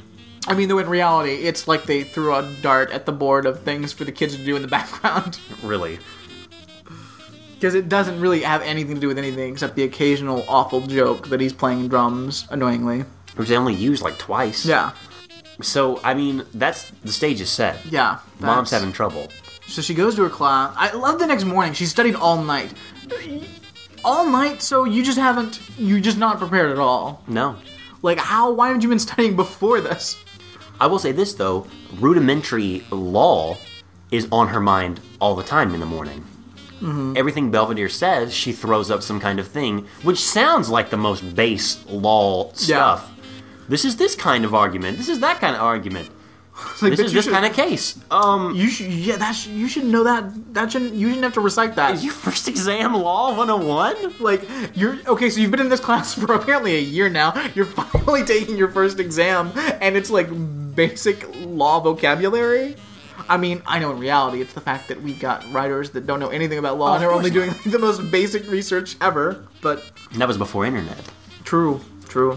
God, can Oy. you imagine before internet? Oh, They probably got a law student to talk to them, and it was just like the lamest law student ever. oh, dreadful. Bah. So she is gonna go take her test. She doesn't look her best. She even asks Belvedere, and Belvedere's like, just go anyway. She's, it's weird though. She's like she's gripping her pencil. She, her pencil never leaves her hand. She's Hmm. like putting her coat on. I'm like, bitch, take the pencil out of your hand. And then she's like running, and I'm like, stop running with a pencil. You're, you're gonna you're gonna hurt- you're gonna poke your eye out. George is concerned though, because she didn't come up to bed last night, and he missed her. He was lonely. He was super lonely. Uh, but don't worry, I think Mr. Belvedere took care of things. There's a weird joke where Mr. Belvedere like tells him he should get a Cabbage Patch doll. Then he's like, uh, and Belvedere, and uh, George is like, ah, Cabbage Patch doll, or you can borrow mine. That was almost like they had planned that kind of banter beforehand. In the morning, I'll make a cabbage patch. I'm gonna make a joke about something. All right, cool. Yeah, I like that. I'll, I'll try to riff off of it. You gave me cabbage patch doll to go off of. Oh, it's weird. It's like, what are you guys doing? And you're just like, It's dreadful. is George working on a comedy act and Belvedere trying to help him? a couple of comedians? It's Yeah. like a time changer all over again. Belvedere really is like the anchor of this family. So what happens when she takes the test, Brad? Under the worst possible con- conditions you could have. No breakfast and no sleep. Oh, no breakfast and no sleep, and n- not proper studying, obviously. Yeah. Did not do well. Did not do well. She hasn't even gotten the results, which I always thought there was going to come up with something in the end, like, oh, it turns out you actually did fine. But we never find out how she done the test. Yeah. She, she just knows. Because a woman knows when she does bad on a test. Brad, I think we call that female intuition. That's not a thing. It's She knows. Oh, it is a thing in Belvedere universe. not a real thing. It's not a thing. I had an art teacher tell me that once, and I was like, "What?" Oh, fuck. Hey, people, let's live in the real world, shall we? Yeah. Shall we? Do women have magic powers? I didn't know this. Oh, really? Do they? Do, they- are they from Black Diamonds? Do they get Black Diamond powers? They've had the ability to c- telecommunicate this whole time. and we just now realize it in 2050. Well, wait a minute. 100% chance, Brad. It's happening. Ugh, horrible. And I love Belvedere College where I was like, a woman knows when she's failed a test. Yes, because a woman knows that from having three children. Yes. Oh! Whoa. Oh, snap! Oh, snap! I love it. Belvedere's got a lot of quips in this episode, which is probably my one of my favorite parts. Yes, yes. So she's decided she's not. She's gonna drop out of school, Yeah. and she's just gonna be a housewife. 'Cause She's not good at doing going back to school, so she wants to go back to being a housewife because she's not good at doing anything. I mean, what? Like gross. Portia, I mean, she almost. You can tell that this really wrecks her as a character because, I mean, that's what she wanted to do. It's her one escape. Her other family is at that library, Brad. We know this. Yeah. Um, uh, so for this, for her to come to the realization, maybe I can't make it as a lawyer is a big deal. Mm-hmm. And I mean, can't you make it as a lawyer? No, I, probably of not, course no. not. Um, uh, Look at the life choices she makes. Like she. Come no, on. come on, Dreadful. What's Mr. Belvedere gonna do? dude. I don't know what he's gonna do. Wow. And I think they're cool with him just living in the house as their Belvedere. That's as their Belvedere. That is what it seems like because they're not like fire him. It's li- I don't know if it's like a well, here's like a period of time you stay with us until you find something else or something, but it's never stated. And he's like, well, I just want to do my job. See, and I think they were trying to start a trend in the 80s, which I don't, I mean, it obviously didn't take, is to just have an adult live in your house. It's just an extra, like, just add on of culture. Oh, and there's Mr. Belvedere. Is he, was he related to you guys? No, he's just our, our live in, our board. He, he does stuff. It's fun. Oh, it's weird. Got a seal. It, it helps. Fabergé, he's rich, actually. We're hoping he'll will us money when he dies. You know, there was a period of time. Um, there was a woman that lived in my house. really? yeah. Oh, so you had a, a Belvedere. It was, there's like a woman. It was like, she was like a friend of my mother's, and like she just lived with us for a while. and she, like, would randomly throw out witty banter and just, you know, Yeah. make popcorn. Yeah. Yeah. There you go. You had a you had a Belvedere Uh, experience. yeah. Hmm. How bizarre. That is interesting. I really thought about it like that. I mean, that's guess my. so. I mean, I, I don't want a Belvedere experience like that. I want a Belvedere or I want Right. a Mm-hmm. Charles for my children. You know, but I mean, that, I'll cross that bridge when I come Yeah, to it. yeah. Should I come to it? Indeed. So yeah, what is Belvedere to do in this situation? Wait, wait. What if you have kids and then I just like put on a fake mustache and adopt a, an English accent? You wanna be a And I'll Belvedere? and I pretend to be your Belvedere. That'd be that'd be cool. I can see that. But we, but we Can actually. I be your Charles if you have kids before me? Yes. I want to be a Charles. But we both have to pretend. We have to stay completely in character at all times. Even though people will question, wait, but that's your friend. He like comes over and Isn't hangs that out. Alex. No, don't be, don't be ridiculous. I think I know who I am. Brad, there's fresh muffins in the oven for you and the children. Thank you, Belvedere. You're welcome. Glad to be of help. the kids will be so confused. They are gonna be. Con- But you know what? It's a social experiment. I'm down. It really is, you I'm know? down. We're, this is gonna happen. This is gonna happen. It'll work. I like it. Okay, so that's Belvedere. No, I'm just I'm kidding. There's, I mean, there's so much more happening. We haven't even touched the subplots. First off, why the fuck did they give Kevin a drum? Yeah, it's awful. It's just bad. Yeah. I can't remember when that comes in. I know it's soon around where we're talking about. I do know that Heather can't talk to anyone about this boy, so she she steals his number from someone. Mm-hmm. Yeah. One of her friends has it, and she runs home. and is like, "What am I supposed to do with this number? What am I supposed to do with this number?" Which it is kind of cute that she says, "I stole it," and then Wesley T says, "Well, if you stole it, I think you should give it back." That's what Mr. Belvedere makes me makes me do each time I do it. Which is cool. Again, referencing Yeah. pre episodes like that. Yeah. And of course, it's not really stolen. Belvedere's like, well, use it if you got it. You gotta use it. I mean, call him up. Is it weird though? Are people gonna think I'm stalking him? Well, yeah. This is the before the age of Facebook. You couldn't just do that shit. Well, no, I think that I think it's cool because it's not like now it would be weird if you called someone because nobody calls people.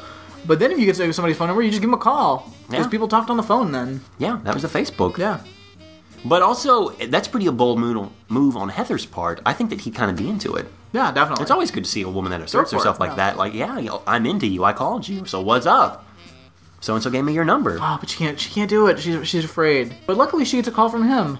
Yeah. Or does she? Oh, Wesley T. This is my favorite part in this episode because Wesley pulls it off flawlessly. Hey Heather, uh, Eric, I think is his name. Yeah. Eric's on the phone for you. Face lights up. How did he get my number? How he knows me?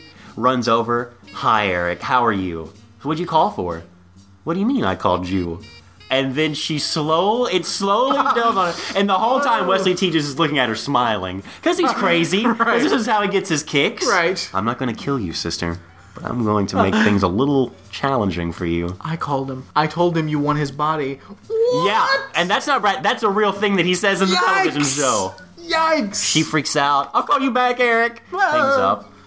And of course, he's intrigued. I, who is that boy that said, "What do you? What? What's going on? I don't understand any of this." Be like, I want to. Oh, I thought that girl was into her brother. Oh, great. Well, Can you imagine? Ring, ring, ring, ring. Hello. Hey, is this Eric? My name's Wesley T. My sister wants your body. What? who's your sister? Oh. Hold on. I'm getting her on the line. Okay. Cool. Who's your sis? she down? What's happening? That's cool. I think in that insanity, I know George does something, but who cares? Oh, George is fuck George, awful. Then so now Marsha's like doing everything. She's baking, she's cooking, she's cleaning. There's nothing for Belvedere to do. He's having to feed squirrels in the park, just just to be able to help feed someone. just to do anything. I also love when um as soon as like Marsha decides she's going to be a homemaker, she's like, okay, I'm making dinner. And Belvedere's like, well, fine, I guess I'll just go hang out. She set and she's setting the table. She only sets five places. Uh oh. Ouch! Uh oh. You're, you're just kicking Belvedere to the curb. Well, or they only have five rooms in the house, like bedrooms. So maybe Kevin and Heather have to share a plate. Kevin and Heather Sarah's plate. They've done it ever since they were kids. I mean, nothing weird about that. Nothing wrong. No, we've seen them eating dinner. I Belvedere know. was not getting fed that night. Yeah. That's bullshit. Well, Belvedere normally eats in the room. I don't think he eats at the table that often. But if she's making dinner, Yeah. I mean, he. Ah, What does that mean? But I mean, but they're cool with having him in the house because they all know that mom's not going to follow through with this shit. Yeah. She can't follow through with an education. They're going to force her to Seriously. get anyway.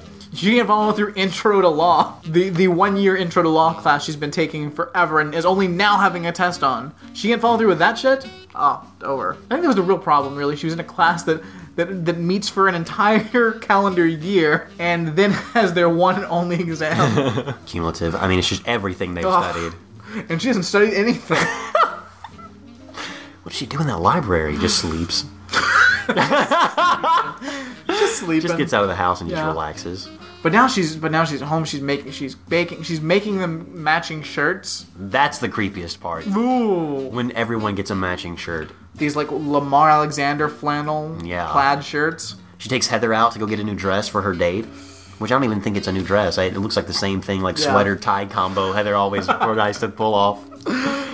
I love Heather. It's weird to see Heather like a child have like a, an older woman's 80s haircut Mm-hmm. where it's all kind of like, then it slopes down kind of weird in the back. It's like, honey, no. No. Yeah. Why do you wear all these sweaters and tie? Like seriously, what is up with that? It was a different time. I know. time. Wow. So uh, eventually, uh, it's it's the night of the big date. Mm-hmm. Eric comes to the house. They're in a hurry. They gotta they gotta get to the movie. It's a big hurry. Big hurry. Oh, why don't you come in and introduce? Oh, really? Yeah, this is my father and my brother and my other brother. And they're all wearing matching weirdo shirts, like a cult. You look like the fucking creepo Osmonds, like your weirdo Mormons. Yeah. Ugh. They also do weird things. Like it's almost like they're getting into the buddy buddy thing. Because at one point there was like a classic Wesley T line that they all said together in unison and did like a Wesley T face together. Yeah. That was weird. I don't know what the shit that Kevin was. still has his drumstick, so they took away his drum. I think Belvedere was like, no. Yeah. Because when he comes in, just like, just hitting it, it's fuck you. No, Kevin. Dad threatens the Eric, who isn't really a catch, let's be honest. I mean, he's, I guess he's cute for a child in the 80s. He's, but, he's, yeah, he's, he's a guy that's not her brother. I Heather think can do that's better. The one thing and you notice because she doesn't really give him that much of an attention. she I- doesn't like at all. She's not. That she. I think she was just trying to make Kevin jealous. Because everything comes to a head in this whole scene. Right. So there's a knock at the door, and interrupting this very awkward little meet shows the guy. He's like, "Hey, uh, are are you Marsha? Here, take this. You've been served." Whoa! Surprise! Marsha's getting sued by who? Belvedere. He's got more than enough money. He's gonna win this. True that. She's got her. She's got her shitty law knowledge, and she's failing the first test. She's gonna try to be her own lawyer. Belvedere's got all the money in the world. He can buy the judge. I just got a frozen egg uh, that's priceless, just lying around as a trinket. trust. But uh, yeah, he's like, uh, well, yes, I'm suing you because you're not allowing me to. You're breaching contract by not allowing me to perform my job and all these other things. our verbal contract, by the way. exactly. I love that she doesn't go to that though. She's like, No. oh, it was a verbal contract. Immediately, she's just like, well, and she starts trying to piece together Oh, and it's- things. but it's awful. She's in. She's pacing around and doing and pretending to like be a lawyer. It's like that weird cliche of like it's all coming back to her, and this is natural for her. And it's like she's spitting out the most ridiculous. Oh, It's shit. natural for her to walk around the room and spit out nonsense. Yeah. Yes. It's like such like she's turning into a bad Perry Mason like shitty TV lawyer. That's not a real thing. It's awful television cliches amongst uh, on top of awful television cliches, and it was awful. And I wanted and I turned away from the screen and didn't want to yeah, watch. it was uncomfortable for all of us. It was just it was shitty writing, and just a bad idea, and ah, it's what it is. But yeah. So then there's a tussle. The hors d'oeuvres get knocked onto Eric. Um, meanwhile, Heather hasn't has been only worrying about her mother. She's not even like she's like nowhere around him. He, she he, obviously this relationship means nothing. It's a cover. Yeah. But the kids have met separately while this has all been happening since Sanity, and they go up to mom, and she's fired. You're fired, mom. I love that they make Wesley T say it. Look, Yeah. mom, we all got together while that whole thing was happening. We realized you're probably a shitty lawyer, but you're a, you're a shittier mom. So I'm sorry to do this to you. You've been a really great so far, but it's just that we're It's- gonna have to let you go. It's not working out. We want Belvedere back. You need to go and pretend to be learning to be a lawyer again. Yeah. I mean, the muffins are good, I guess, and these clothes. I mean, come on. I need you to make real money so I can look correct. And George is tired of getting laid. George, I mean, I his don't know. wife. I don't know what you and Dad are up to upstairs, but he, He's too old for that. yeah, he's a little too old. to- And him and him and Belvedere haven't had enough bro time lately, whatever that Seriously. means. I know they've been working on that comedy thing, and I, they really need to work that's that out. Oh, awful. So, Mom, you're gonna have to go back to school. Sorry, We don't want you around. George put his foot down. No arguments. Oh, but oh, but George, oh, I think you put your foot down on the hors d'oeuvres. Uh oh. Then, then George takes his foot, and he's supposed to be wiping. It looks like he's wiping it on Marsh's leg. Yeah, it's just like ah, here, clean this up. hey, well, you're you're back to being shit. Let me wipe my let me wipe my fucking shoe on you, bitch. This is such. This episode is it's so filled with weird sexism. It is. It's gross. I mean, it just. Oh man, it's so weird. Oh, I don't like it. No. So how does it? I mean, I honestly don't remember. I think Belvedere's like because that was Belvedere's plan was to get Marcia thinking again, and Right. that compounded on the children. I mean, she's going back to school. Right. assuming that she passed or failed her test. I really don't know. And we never know. No. So Marsha agrees with this, and I think they go into the kitchen for something. Belvedere's going to fix them something or something. Mm-hmm. And Eric's still there, and he's like, What's up? So, uh, oh no, because um, they all start to go in the kitchen, and Eric's still just sitting there, and Heather, Heather remembers that she has a date. She's like, "Oh, hey, Eric, aren't you coming with us?" You're going to miss all the fun if you stay in here, silly goose. There's more fun. Ooh. And she kind of like shakes her head with a smile and walks toward him, and then it fades to Belvedere. No, I think she just goes and walks in the kitchen because she doesn't fucking. care. Kevin's jealous. It's I mean, okay. we'll never see Eric Right, again. No, never, obviously. never again. He's Donzo. Oh, so then we go to Belvedere right in his room. Who's wearing a shirt just like the other? Oh God, he's wearing the creepo Mormon Osmond shirt. God, they're all gonna wear them and look like a cult. It's awful. Yeah, I mean they don't have to wear them after this because obviously mom had her episode and it's over. Yes, yes. The, the shirts will be burned. It's done. And he's just like, where else would I want to be? Hey, I got this family, and I'm their Belvedere. it's the best. Life is life is sweet. Life is good. Dunzo. Belvedere. Not a great episode. I, it's not a great episode because of the things that happen in it. Okay, it's not a good episode. Yeah, it's not. It's. I I- mean, I- the I still enjoyed watching Those it last two because have been it's- so awesome. I mean, it's still better than any of the early episodes. Yeah, Mm-hmm. and it's like a roller coaster ride of insanity. yeah, I mean, yeah. come on, Wha- a a toothbrush thing. I mean, that's again, everything gets shot down. The Yeah. drums, the toothbrush pageant, the date. Again, the kids don't really matter. It's an episode all about Marsha. Nobody fucking cares about Marsha. no one cares about it. Again. So, okay, next time will surely be. Yeah, sure. Um, I don't remember what the next one is, but it, I mean, come on, it's Belvedere. Next episode is the rival. Oh, is Eric, is Eric coming back? Oh! Whoa! Oh, let's see that jealousy fire up. Or, I- or maybe the Huffnagels are also having a. Oh, could be. Who knows? All right. What if there's a rival for Belvedere? What? what would that even be? I don't know, dude. It's I- impos- impossible. I'm just. I'm Their just. own mother isn't good enough to beat up Belvedere. I know. I'm just saying. I, Can't that's be. where my mind goes. I don't, we'll see what happens. All right. Well, I think uh, I think we should hit the West Coast.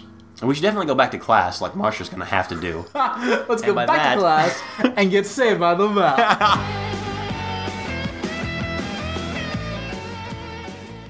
All right, Alex. Uh, you're gonna have a minute to summarize the episode "Class Rings." All right, and you will go in three, two, one, go. Guys, welcome to Bayside, and by that I mean the prime Tori Bayside. Tori has orchestrated everything to be the perfect universe. Her and Zach are dating, which is awesome.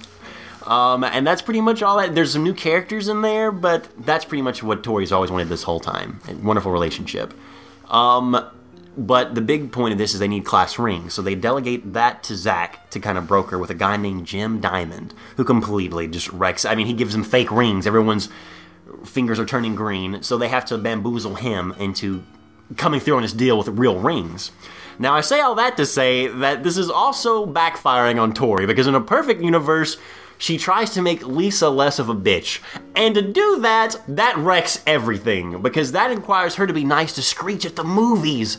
If Tori can make it through one movie setting with Screech and not go crazy ballistic on him, Lisa has to be nice to him for the rest of the year. Tori, consequences uh, Screech is Screech, and of course, even though she can sit through that and be nice to him, Screech assumes that means love. So Screech forces himself upon Tori in every aspect socially, and basically wants to date her. But to get him off of her, they do some kind of weird thing where Screech is the hero and kind of like gets Jim Diamond to be the guy. He, Screech is the guy who gets Jim Diamond to give them real rings. Screech is knee deep in bitches. Uh, Tori and Zach are dating. There's no real physical kissing except at the end. Other times they hug, which is weird and everything else is right with the world. That is the end of this episode. Wow, I went way over. One minute thirty-one seconds. Close enough. I Oh. mean, Oh, 13, 31. What I a- just switched the numbers. crazy episode. I mean, but there's so much happened in this Yeah, episode. there's a lot. There's a lot of insanity. Uh, first of all, Screech is terrifying Because Screech needs to be stopped. because there's so many questions. First of all, there's times where it seems like, like she clearly says, "Screech, I'm not interested in you," and he's just ob- he's he's oblivious. He's like, Never worry, my pet. Here's this ring. Wear my ring around your neck and let me put it on your neck for you. "But Screech, I don't I don't love you. This isn't a thing. You're just my friend. I'm dating Zach." Enough of that. We're gonna talk. We're, we'll talk. Hey, we'll talk again at our dinner No, tonight. Screech, stop it! You're scaring me. Listen, we're gonna talk about it at dinner. Wear my ring, please. I love you. terrifying. Christ. It's terrifying. Fuck Screech. Oh, manzies. Turtle was being like a crazy bitch. I think you even looked at me at one point and was like, Really? She's being a bitch. Right when in the episode the characters looked at her and said, Look, now you're kind of being a bitch, Yeah. which was great. Yeah, it was. To have that play out in both of those sides. Because, you know, you never really know if it's just like because you never know what's going on in the episodes because the universe changes every episode so much. Um, but like, yeah, it was, it was like bizarrely. Like she's like just destroying him, and I understand Scree- Screech is obviously crazy and terrifying. It was like a new level of like I'm gonna fuck you up, Screech. yeah. And in Tori's perfect universe, it's weird that this was the one thing. I mean, she's trying to fix it in this episode, but Screech needs help. He doesn't. You, you don't. He, he there's, there's a mi- there's a problem Yeah. there. He needs to see a therapist, get on some medications probably. I mean, she made him Zach's best friend. That's not enough to stop it. That's not enough to curb anything. It is questionable because well, we- I think we've heard before that that uh, um that that Screech is Zach's best friend, and it's always questionable. Yeah. So I don't buy Zach it. doesn't even want to go to the movies with him. He's like, no, I'm not going to go to the movies with Screech. He's my best friend, but fuck no. Hell no. Have you been to the movies with Screech? But we're- th- this is another this this episode also made me realize that they are really they're terrible friends. Yeah. Like I mean, just they they're constantly stabbing each other in the back, screwing each other over, one-upmanship constant. Now, I'll go ahead and say this. We mentioned, I mean, we all know that this is Tori fucking with the Saved by the Bell universe. Right. He's a time traveler. That's been established. But there's also the alternate theory that, like, just Kelly and Jesse never meet uh, Tori. And one of those reasons is because everyone is a shitty friend to Kelly and Jesse. And Zach is dating both Kelly and Tori. Yes. And that's how he can do it because they never meet. Keep them separated. But Turtle, Screech, Slater, they all know it. They're in on it. It's like, yeah, Zach's dating two girls. Jesse doesn't have to know about it because she's like that. Kelly needs to know about it, neither does Tori. Wow, Which is awesome, but would make total sense. It's Yeah. an alternate theory, even though I do like the time travel thing better. Oh, it makes much more sense. But I mean, but regardless, they're just awful friends. Like it's po- it's entirely feasible that they could just be lying to each other because they're awful Who's people. God and who in all of this? They're just awful to each other. It's- Crazy. But the main crux of this episode is the fact they're trying to buy class rings. Right. I think Ox and or Moose has an idea to put the crest of Bayside on one side and the year on the other side or something. And everyone's like, "Oh, that's a great idea." You know what? They're just trying to boost bolster his self-esteem, I guess, because he's the one guy who just, you know, it's almost too much of coddling. I don't know. Well, I mean, it's a perfectly fine idea, and no one has suggested any other actual ideas. It's like, yeah, yeah, that's a great idea. What was the other option? What? Were you gonna put some other school's crest and year on the ring? Why don't we put Valley on one side and Bayside on the other? That way we'll remember our rivalry forever. And 1924 on it. The year the school was founded. I mean, why- it's Those a are class horrible ring. ideas. Like I, I, I I never had a class ring, but I, they're not the most inventive, creative pieces No. of jewelry. I when I went back home uh, over Christmas, I, I looked at my old class rings randomly. Apparently, I had set a, an alarm inside of one of my drawers at home, and it went off. At, it's been going off at nine o'clock every day for since I've left for like the last six or seven or eight years.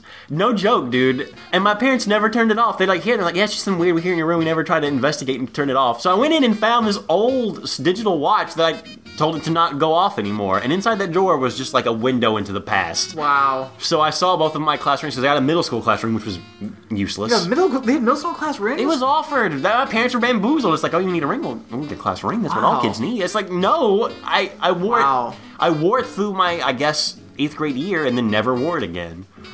And then I had my high school ring, which I also only wore from senior year, and Mm-hmm. then never wore it again. I see. I don't even remember the fact that we were offered middle school rings. Why do we have class rings as a thing? I don't know. But both of them are weird. The middle school ring was basically the one it, it had West Middle on one side, it had the year on the other. but the high school ring is more customizable, and this is where you know that I've changed as a person in many ways. One side has the arts; it has like a uh, uh, painting palette, and there's colors on the other side. Right. It has three crosses on Oh, it. Some jumbo about a first atom. I oh, manzies! we've all come a long way. Somebody threw some atoms on their ring. I turned that when I turned the ring around, I started laughing uncontrollably. Like, of course, Jizo Alex had that on his classroom. Oh, I remember Jizo I always Alex. want to forget the arts and how Jesus has affected my life in high school. Oh, Alex. Oh, poor little Alex and his Jizos. So it's good that they have an ox to tell them what needs to go in the ring, so in the future they don't look back and think, well, fuck. Why'd we put Jizos on our rings? we should listen to Ox. Yeah. Yeah. Ooh. I think it's weird that like they don't have this set up yet. They the fact they have to figure out where to get the rings from, that's not decide like w- first of all, I think it's weird that the students are deciding that doesn't that usually that's that's a thing, right? Yeah. I mean, we just go to that company that gives us everything. Remember the company. Remember- I mean, it's that easy. Jocelyn's or whatever. what's it Johnston? called? Johnston's. Johnston's. I know because I've emailed them every couple of years trying to see if they had the promotional material from our senior year, and no one ever emails me back. If any, if anyone's listening has ever worked for Johnston's, you can go into the archives and just find that promotional video that played that damn song. I would give anything to have that song that they played in the video when they were talking about class rings because we've made fun of it for years. It's so funny. Guys, another promise from us to you. Um, whenever the sweepstakes is finally won, uh, the thirty million dollar sweepstakes, that will be something else we will do to contribute to just as a, a gesture to the world. We'll find that song and release it on MP3. Yes. Uh, we'll do a remix. Yeah, looking forward in iTunes. Remember. Someone could sample that shit like crazy now. The time that something, something, something. Remember. We'll get Rihanna. We'll get uh, Kanye West. We'll get Katy Perry. uh, We'll get All those good times you had back in school. Remember. something, something, something, something. key change. Remember, it's it just gets better and better, guys. Oh, so funny.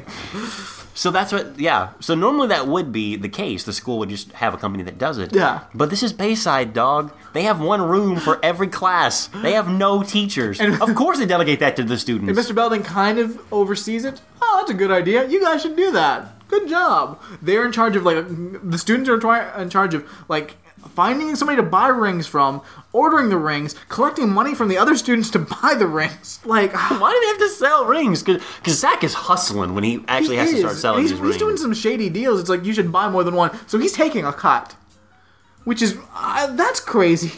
What was the rich kid that they kept messing with? Preston or something? Oh, oh, I think you're referring to Maxwell Nerdstrom. Why does he have a name Maxwell Nerdstrom? Because he is kind of a nerd. Yeah. But he's Zach offers him three rings, two for one for each hand, and then a spare just in case. And he's like, "Oh, Zach, I, I'm onto your game.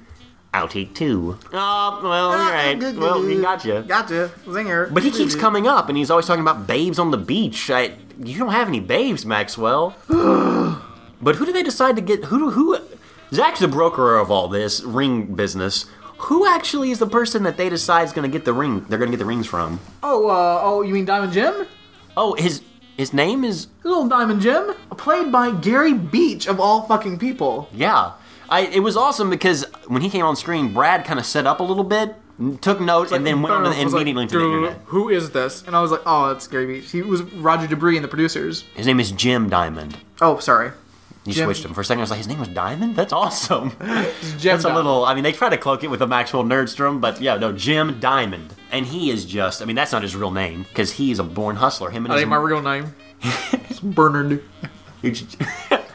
Okay, but, but him and his mom, I mean, they are taking over the whole coast, Oh. traveling up and down, selling these rings to kids. Hustling. And Zach is kind of taken, but not really. But I will say that th- this guy on the show, you can tell that he's going to go on to bigger and better things, I guess, because I mean, he has kind of a showy Oh, yeah. thing to him. Yeah. Like he is this character. I don't think we've hit a level of that in a while on Saved by the Bell. It was like it was awesome character acting. Yeah. It, it wasn't like that moment we had with Zach Dad where it got Yeah. real and we saw like we saw like drama desk awards being handed out all of a sudden. Um, The, the I mean, you must be thinking what what uh, Tiffany Amber Thiessen and um, I can't remember Jesse's real name. Elizabeth Berkley. Elizabeth World's Berkley. greatest human. their their there's their contract must have been huge because they're getting some A-list acting in here Seriously. between Zach's dad and now this guy. Yeah, yeah. I mean, come on. Oh. So I, he he swindles Zach. He tells him the prince what some cut is supposed to be weird. It's marked wrong on the price sheet. Zach falls for everything. Um, but so they're gonna get these rings and they get them and it turns out they're fake. Long con. It's that easy. Condom. Everybody's got terrible green stains from the shitty fake rings. Yeah, Zach calls him up. The dude's just like, mm, no, sorry, kid. All sales final. Gotcha. But Which they're really, not going to let that stand. which really, I really that that you can't do that. You can't. No. You that that's fraud. That's, yeah. you you can take him to court. dude. Don't worry. That's, Don't go to court. You don't you don't have to. Uh, Why can't I take it to court? This is Zach. He can fix everything. I guess so. And this is where I think Tori actually realizes wait a minute, I can't do this. I am not a Zach Morris. Even though I've crafted the perfect Say by the Bell universe in my own way, I don't have it. I can't freeze time. Tori doesn't want to be the one scheming. She doesn't can't. want to be the one with the big plans. She has to be to get what she wants. But now that she's here, she's in a relationship with Zach. She needs to surrender She can- that she can- back to Zach. she can let him be in Come control. full circle. Yeah. I've made this perfect world for us. Now you need to take the reins back. exactly. So he does twofold. First off, he's going to get those rings back. He's got a plan. And second, he needs to get Screech fucking away from Tori. Seriously, before she dies. at the movies because that is the thing like i, I said that um, the whole thing is lisa's being a bitch tori's going to show her that you don't have to be a bitch to screech and should she make it through the evening with him she has to quit being a bitch to them Right. so at the movies screech ruins the movie spoiler alert big time everyone around him's like fuck and they get up and move because screech is screech has got every type of candy he's got weird toppings on his popcorn he's got a mouse he just carries to the movies that's his movie companion normally because Yeah. no one likes screech I, did, I want to point out something that I didn't point out while we were watching it. You'll notice at the end of the episode, um, when they're at the end of the movie, we see the, the, the popcorn thing. We don't see the boxes from the three boxes of candy Screech ate. I'm just saying. I'm just saying. maybe just maybe. Maybe just maybe. Okay. Go back to episode three or four, I think, to learn about that tale. wow, that far back? It's way back there. Wow. Yeah, I'm not going to spoil that for you guys. Just go back and listen to that one. So we have another. Okay, that makes actually perfect sense. Got another one of those. Definitely makes absolute sense. Screech is like crying on Tori's arm. First off, Tori looks hot at the movies. Yeah. I mean, she needs when she pulls her hair back. She's a really pretty woman. I'm Yeah. just throwing that out there. Defo. Even without the cat suit, totally hot. Uh, Slater, Lisa, and Zach are up in kind of like the top part of the theater watching this because they it's entertainment. Right. I see a movie and I see Screech fuck up this thing, and I'm not gonna have to be any. Tori makes it through the date against all odds, and l- I say date because her and Zach are dating. They're boyfriend and girlfriend. They Right. hug a lot. I don't see them kiss yet. Um. uh, So but Tori says, "Look, I'm what means Screech are going to go to the movies. Is that cool? I know we're dating, but it's just a friend thing. It's just like two friends. I'm trying to prove something to Lisa." And Zach's like, "Well, duh, yeah. It's not like I'm worried about my best friend Screech. Best friend. He puts in quotes in the air. Exactly. But when she asks Screech out, she does not do a good job of telling Screech that it's just a friend thing. Because even Screech is like, I don't know, Zach's my best friend. Oh, he's cool with it. Yeah. Oh, open relationship. All right. Yeah. Okay. I'm cool with that. All right. Yeah. Sure. Nope. Tori, that was your first mistake. Yeah. Seriously, it's so bizarre. Screech becomes obsessed with Tori after that. He's terrifying. It's absolutely terrifying. So the big plan is they're going to use Screech's affections to accomplish getting the ring situation taken care of because we need to wrap the story up in 30 minutes. Um, But but I mean, and they're taking a big risk because they're not 100 percent sure how Screech is going to react to this. Right. But they're they're ready for anything, I guess. They're like, well, there's only a few ways Screech would actually deal with this. so here's the plan, and let's see if everything makes sense. All right. Okay. What's the plan, Zach? First thing, oh wait, because Screech has given Tori his ring. Mm-hmm. Um, s- Tori's gonna go in and show him. Oh, look, the ring turned turned my neck green. because he put it on a chain and then put it around, forced it around her neck. Forced it around her neck like he was going to strangle her. Take the ring, or I'll kill you. Take my death ring. and she's like, "Look, Screech, there's a ring. It's it, it's turned green. It's fake. This one first symbol of our of our love is fake. He's he's bamboozled us. He's made a mockery of our relationship. What are you going to do about it? Well, I guess I should. I guess I should talk to him." And then he and then Screech um, accidentally kills his flea in his flea circus. I, it's Dude, there's a don't, lot of don't weird things even we brush don't over. even want to get into it. It's awful and ridiculous. And he's like, ah! And now my flea is dead as well. This man must pay. So now Screech is is amped up. So now he's gonna go give him a talking to. So enti- this entire plan was engineered so that Screech would give somebody a, a stern talking to. Uh, why couldn't anyone else give someone a stern talking to? Well, here we go. Uh-oh. At the max, we've got we've Zach set this thing up. He's meeting with the ring guy. Slater is acting like a like a, a thug. Red tank top, Black Sate shades inside. He's he's, he's the hired gun. He's like, Mm-hmm. look, this is the guy that we go to when we need something uh, tough to get done. And so he like rips like a Yeah. jukebox out out of the wall. He's a muscle. Him and Zach and Jim are going to go in. They're going to con the whole coast. Now again, it the whole the whole thing with Screech is we're getting Screech amped up, so he'll go down and harass Gem Diamond. Why can't Slater, the muscle, just harass him? Because they're actually coming up with an alternate plan if it falls through to where Zach and Slater can make a lot of money. and they can finally get Exactly. Valley back by selling them counterfeit rings. Nice. Zach even says it. Look, because Zach did broker that he gets a free ring, which Right. was awesome. Um, so he's like, "Look, that doesn't matter to me. I got the free ring." But let's think of bigger thing. Let's think of bigger picture here. We're gonna go into business together, and this guy will be our muscle. yeah, he can rip things out of the walls. Don't worry about it. I own this place. That's right. I do own the Max. Yeah. Uh, So then, so now we get Screech come in and like full like weirdo. I don't know. He's wearing like a bathrobe and he's it's got the to be a- Karate Kid thing on Yeah, his head. I don't know. He's crazy, and he's like doing fake karate shit and like kicking at things. And Slater, who we've seen is the muscle, like he kicks at Slater, and Slater like goes flying into a table. Sl- uh, Screech has harnessed his chi and chakra enough to where he can like just kick in the motion of Slater, and then that energy is th- forced through his leg and then hits Slater with a force that he's not ready for. Well, I think Alex, I think we've we've learned that that can happen. Yeah. I mean, we've had people tell us all about that. Yeah. You just focus your, you just gotta focus your your chi and your energy. First-hand personal accounts. The most reliable. Yeah. Definitely. Definitely. I will say when Screech first comes into the max, because this is also to get Tori off uh, Screech off Tori's back. Right. They're counting on the babes being all about Screech when she, he saves the day when he Right. gets their rings back.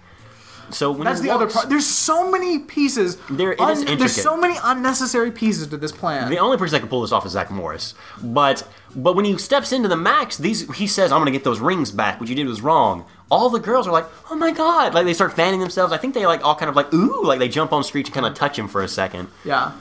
How Um, about the blonde girl? That blonde girl was. How about that blonde girl? What was up with the brunette with like the denim shorts and then pink shorts underneath the denim shorts? Yeah, I don't know about that. That was weird, but she pulled them off pretty well. she was foxy. Um, but Yeah. yeah. So then there's kicking, and Zach's like, "Wait, hell, Collins, Reach, calm down." And then, so then he does the fake kick to Zach, and Zach goes fake flying, and Screech is not believing. Screech is even like, what? yeah. And so then uh, then our then uh, Jim Diamond's like, "Oh well, all right, fine. Uh, I'll I'll get the, I'll give you the money back. I'll Oh no! I'll give you the real rings. It's all cool. Well, don't worry." Mom, stop the car! And he runs I- off. Yeah, it's just. Bye, Gary. Bye. Yeah, he's not gonna give you the money. Yeah, I'm surprised why? I got the rings back. First of all, what I don't understand what none of this is necessary. None of it is. Like, there's you haven't really guaranteed that he's really gonna be doing because what is Screech gonna come back after him? Is that what he's afraid of? Why doesn't he just keep moving around and running around, which is apparently what he usually does? Yeah, I, think that he respects Zach, which is why he actually does it. I guess. because Zach is a he's a winker like him. They're both winkers. They're winkers. They're winkers together, and he knows that Zach is in charge here. So he's like, all right, it just makes this episode makes game no recognize fucking game. sense. I give you your rings. It's no. ba- I mean, I'm going to con other schools. We're going to get Valley. So I mean, it doesn't matter. We gotta get Valley. That's It's nothing to me. Go on. We gotta stop Valley. That's what I mean. Yeah, it's cool that Tori took it to this level, gave Zach his power back, so they can actually get to the real problem, and that's stopping Valley. I gotta stop Valley. And I hope next week we stop Valley in the episode called The Love Machine. Also, we should say really quick that it worked. Uh, Screech breaks up with Tori um, because he's got all these other babes now, right? and like Brad said, that blonde, crazy hot, and Zach and Tori kiss for the first time in the episode. It ends with them kissing. And if we can Ta-da. go back really quick to Belvedere, George and Marcia kiss like three or four times, and it is horrific. Yeah, this is It not. reminds me a lot of Virgin Diaries or Virgin Confessions, whatever it is. Instead of eating each other's face, it's just like let's just press our faces against each other as tight as we can and then pull back. No passion in that kiss. There's passion in uh, Tori and Zach's kiss, though. nice. Nice.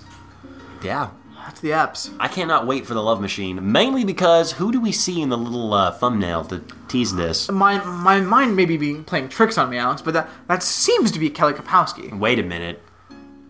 Well, what does that mean? I think that means that this universe, no matter how perfect it is, Tori can't hold it together. Can't. Something's happened. It's been ripped apart asunder again.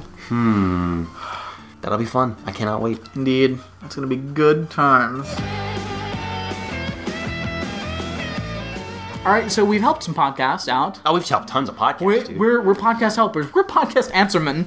At episode 88, You get it all with us. yeah, we're we're starting to give back to the other shows. So who's on the, who's on the docket this week? Oh well, this week we've got the potential cast. Oh, okay, that's a cool sounding podcast. It's a Buffy the Vampire Slayer podcast. Oh, It's one person. One person has seen it. The rest are watching it for the first time. And we listen and we see things through their eyes. huh, It's a good time. interesting. All right, well let's hear it. Uh, how are they going to sell me on this?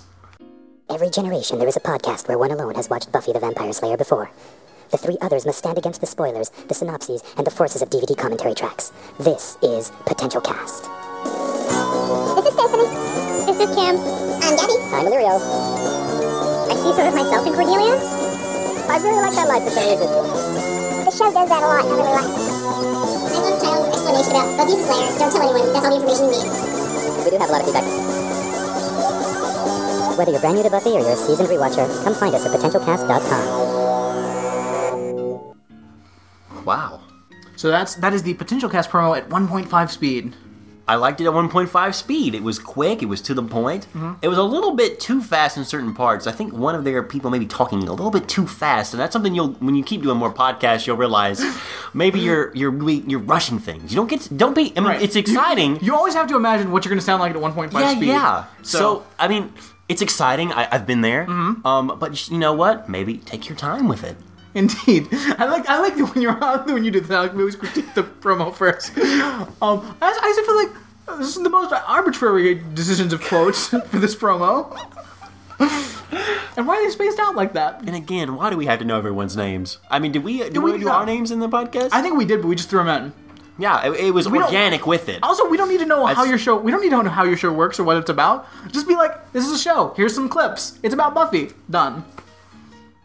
That's a promo. But let's show them how a real promo is done. let's. So what, what? So okay, so this is the potential cast. Yes. guys, listen to this thing. But how are we gonna how are we gonna work on this? What they gave us? what emotion should we bring? What should we kind of? You know, I think I think stir we up? should. I think we should bring a sense of sarcasm. Oh, oh, you still watch Buffy the Vampire Slayer? A show that started in 1997. Yeah, very current. Very yeah, it's great. Current. yeah. I Yeah. think you- it ended in 2003. What a I great mean, year yeah, for oh, television. great year for television. We're also talking about it. Hey, you know what else we're talking about? We're talking about potential cast. Oh, that would a be something podcast. that people would talk about. you might wouldn't want to. You it? might listen to that. Wouldn't it? Yeah. I mean, if you listen to podcasts all the time, and that's hours of your life just dedicated to something so important as people just talking about something. Oh, let's talk about a show. oh, whoa, oh, let's, great. Please, I want to talk about all the shows. You know what I like to do? I like to listen to other people talk about television shows that I've probably already watched. Do you? I mean, that's one of Yeah. my favorite things ever. Hey, you know what else is great? Listener feedback. Eh, We have so much of it. Hey, Brad, you hear? We have so much of it on the potential cast. Oh, it's great.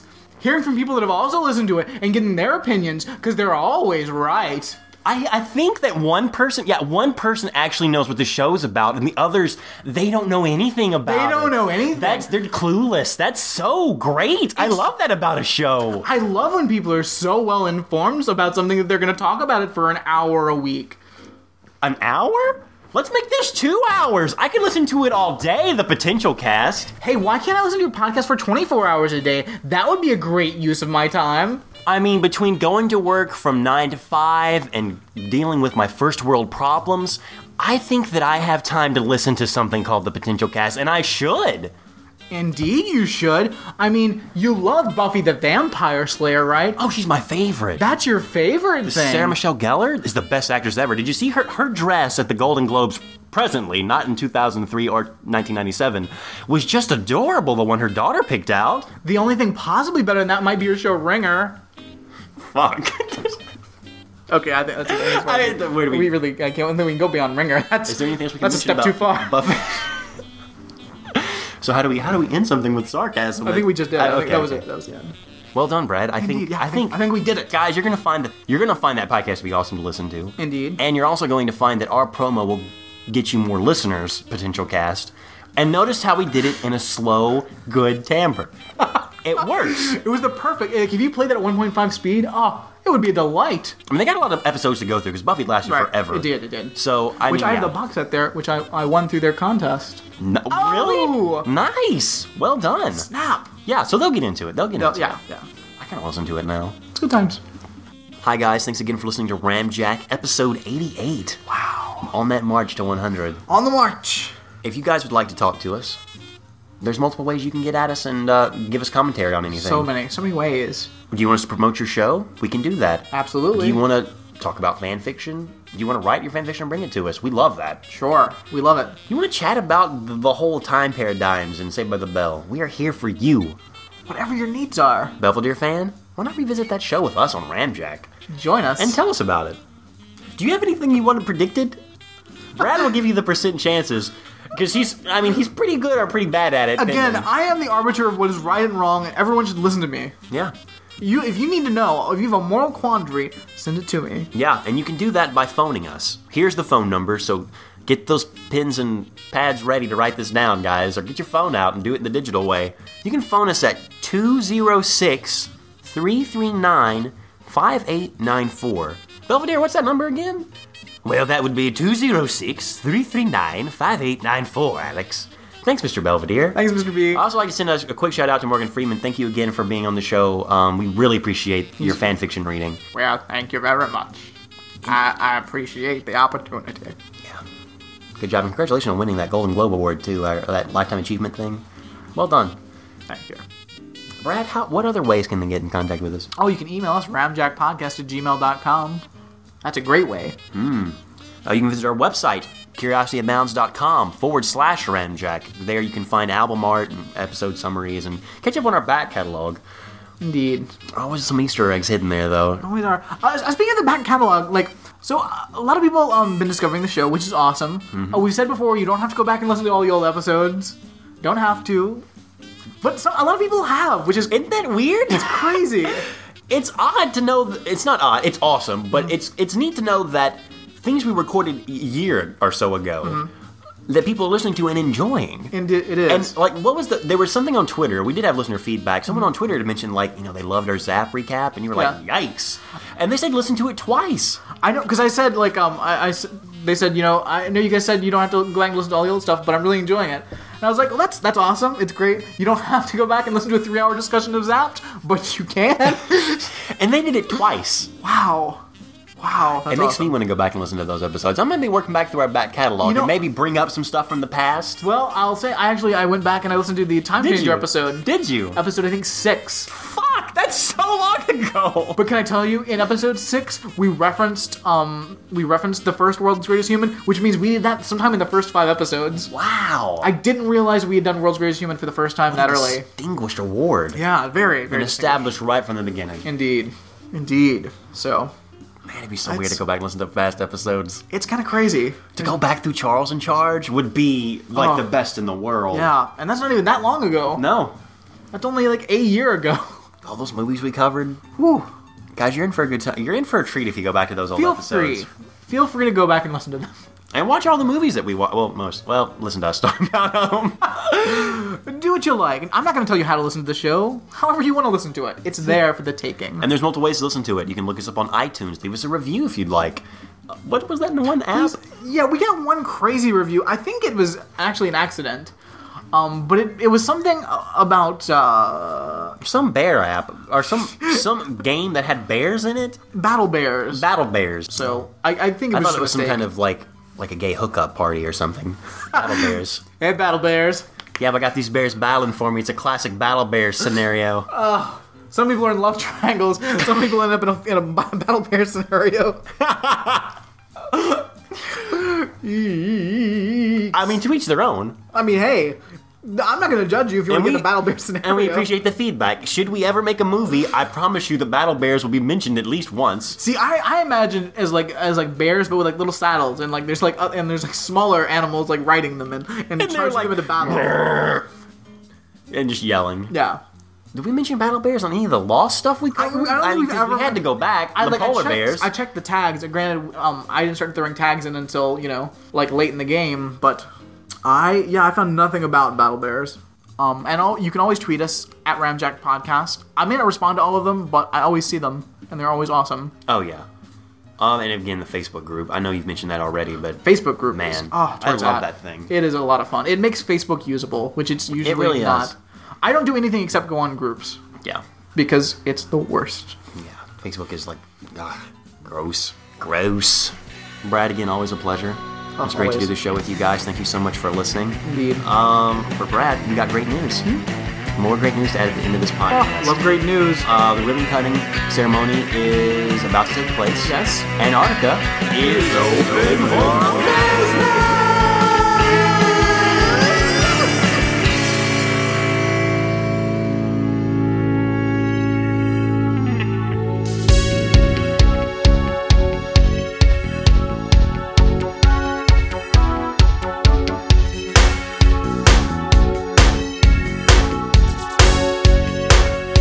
I've a duty as a referee at the start of the match.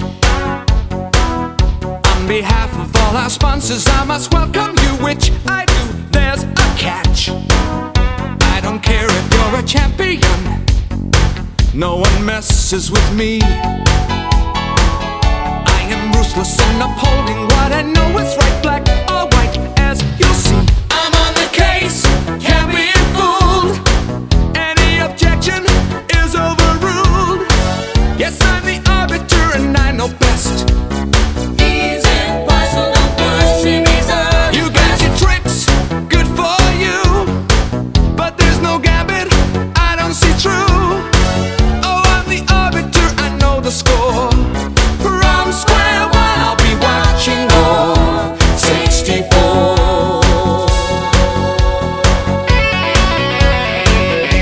You're thinking of the kind of thing that we've seen in the past. Chanting gurus, walkie talkies, walkouts, hypnotists, temper fists, not so fast. This is not the start of World War III. No political ploys. I think both your constitutions are terrific, so now you know, be good boys. I'm on a case, can't be fooled. Any objection is overruled. Yes, I'm the arbiter and I know best. You got your tricks, good for you. But there's no gambit, I don't see through. Oh, I'm the arbiter, I know the score. From square one, I'll be watching all 64. Yes, I'm the arbiter, I know the score. From square one, I'll be watching all 64. I'm on the case, can't be fooled. You got your tricks, good for you.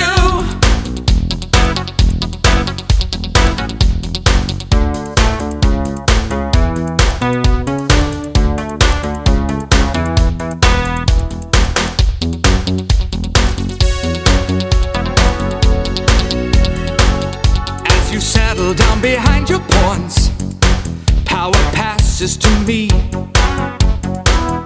You may play like Fisher, Capablanca, Talcombine, I don't mind, please feel free.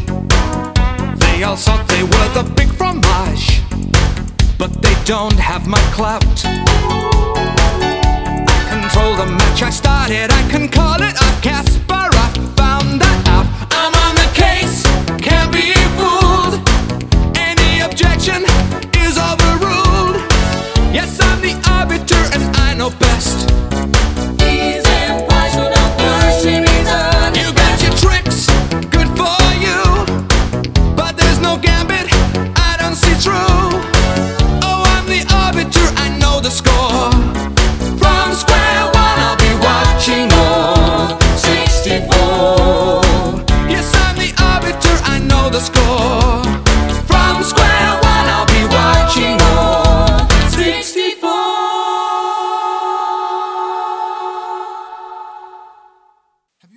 64. No, I have not been I to go the, to the moon, moon because all you the are a time, drunk and and you I have no idea what swear you're to you, I have talking about. never had a Uh, you- drop every to time drink you in come my into the entire studio, life. you are a I hope you you are in the die, you back, you stupid stupid buffoon. sack. oh, hello. Didn't, hear you come in. Hi, I'm John, And I'm Michael. and this is cough syrup. The podcast where we tackle two topics. Over the course of a strictly timed hour, What topics have we covered so far? Good question, dum dum. birthers, first dates, Gay issues, Occupy Wall Street, Bon Iver, Pixar. You, literally get it. There's also wacky bonus content when our show is over. Wacky bonus content. Wouldn't want to miss that. Fuck no! Get your regular dose of the Cough Syrup Podcast today.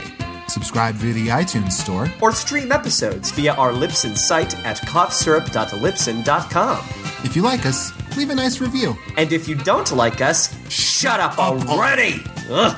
Now, if you'll excuse us, we need to get back to our discussion. And how? Cough syrup. I swear to God, I Michael, went to if the you moon don't get it together, and I I'm going to remember shut this getting some entire blisters operation and I down. wanna You're a rub mess, those you are blisters all disgusting, over a your disgrace. to the-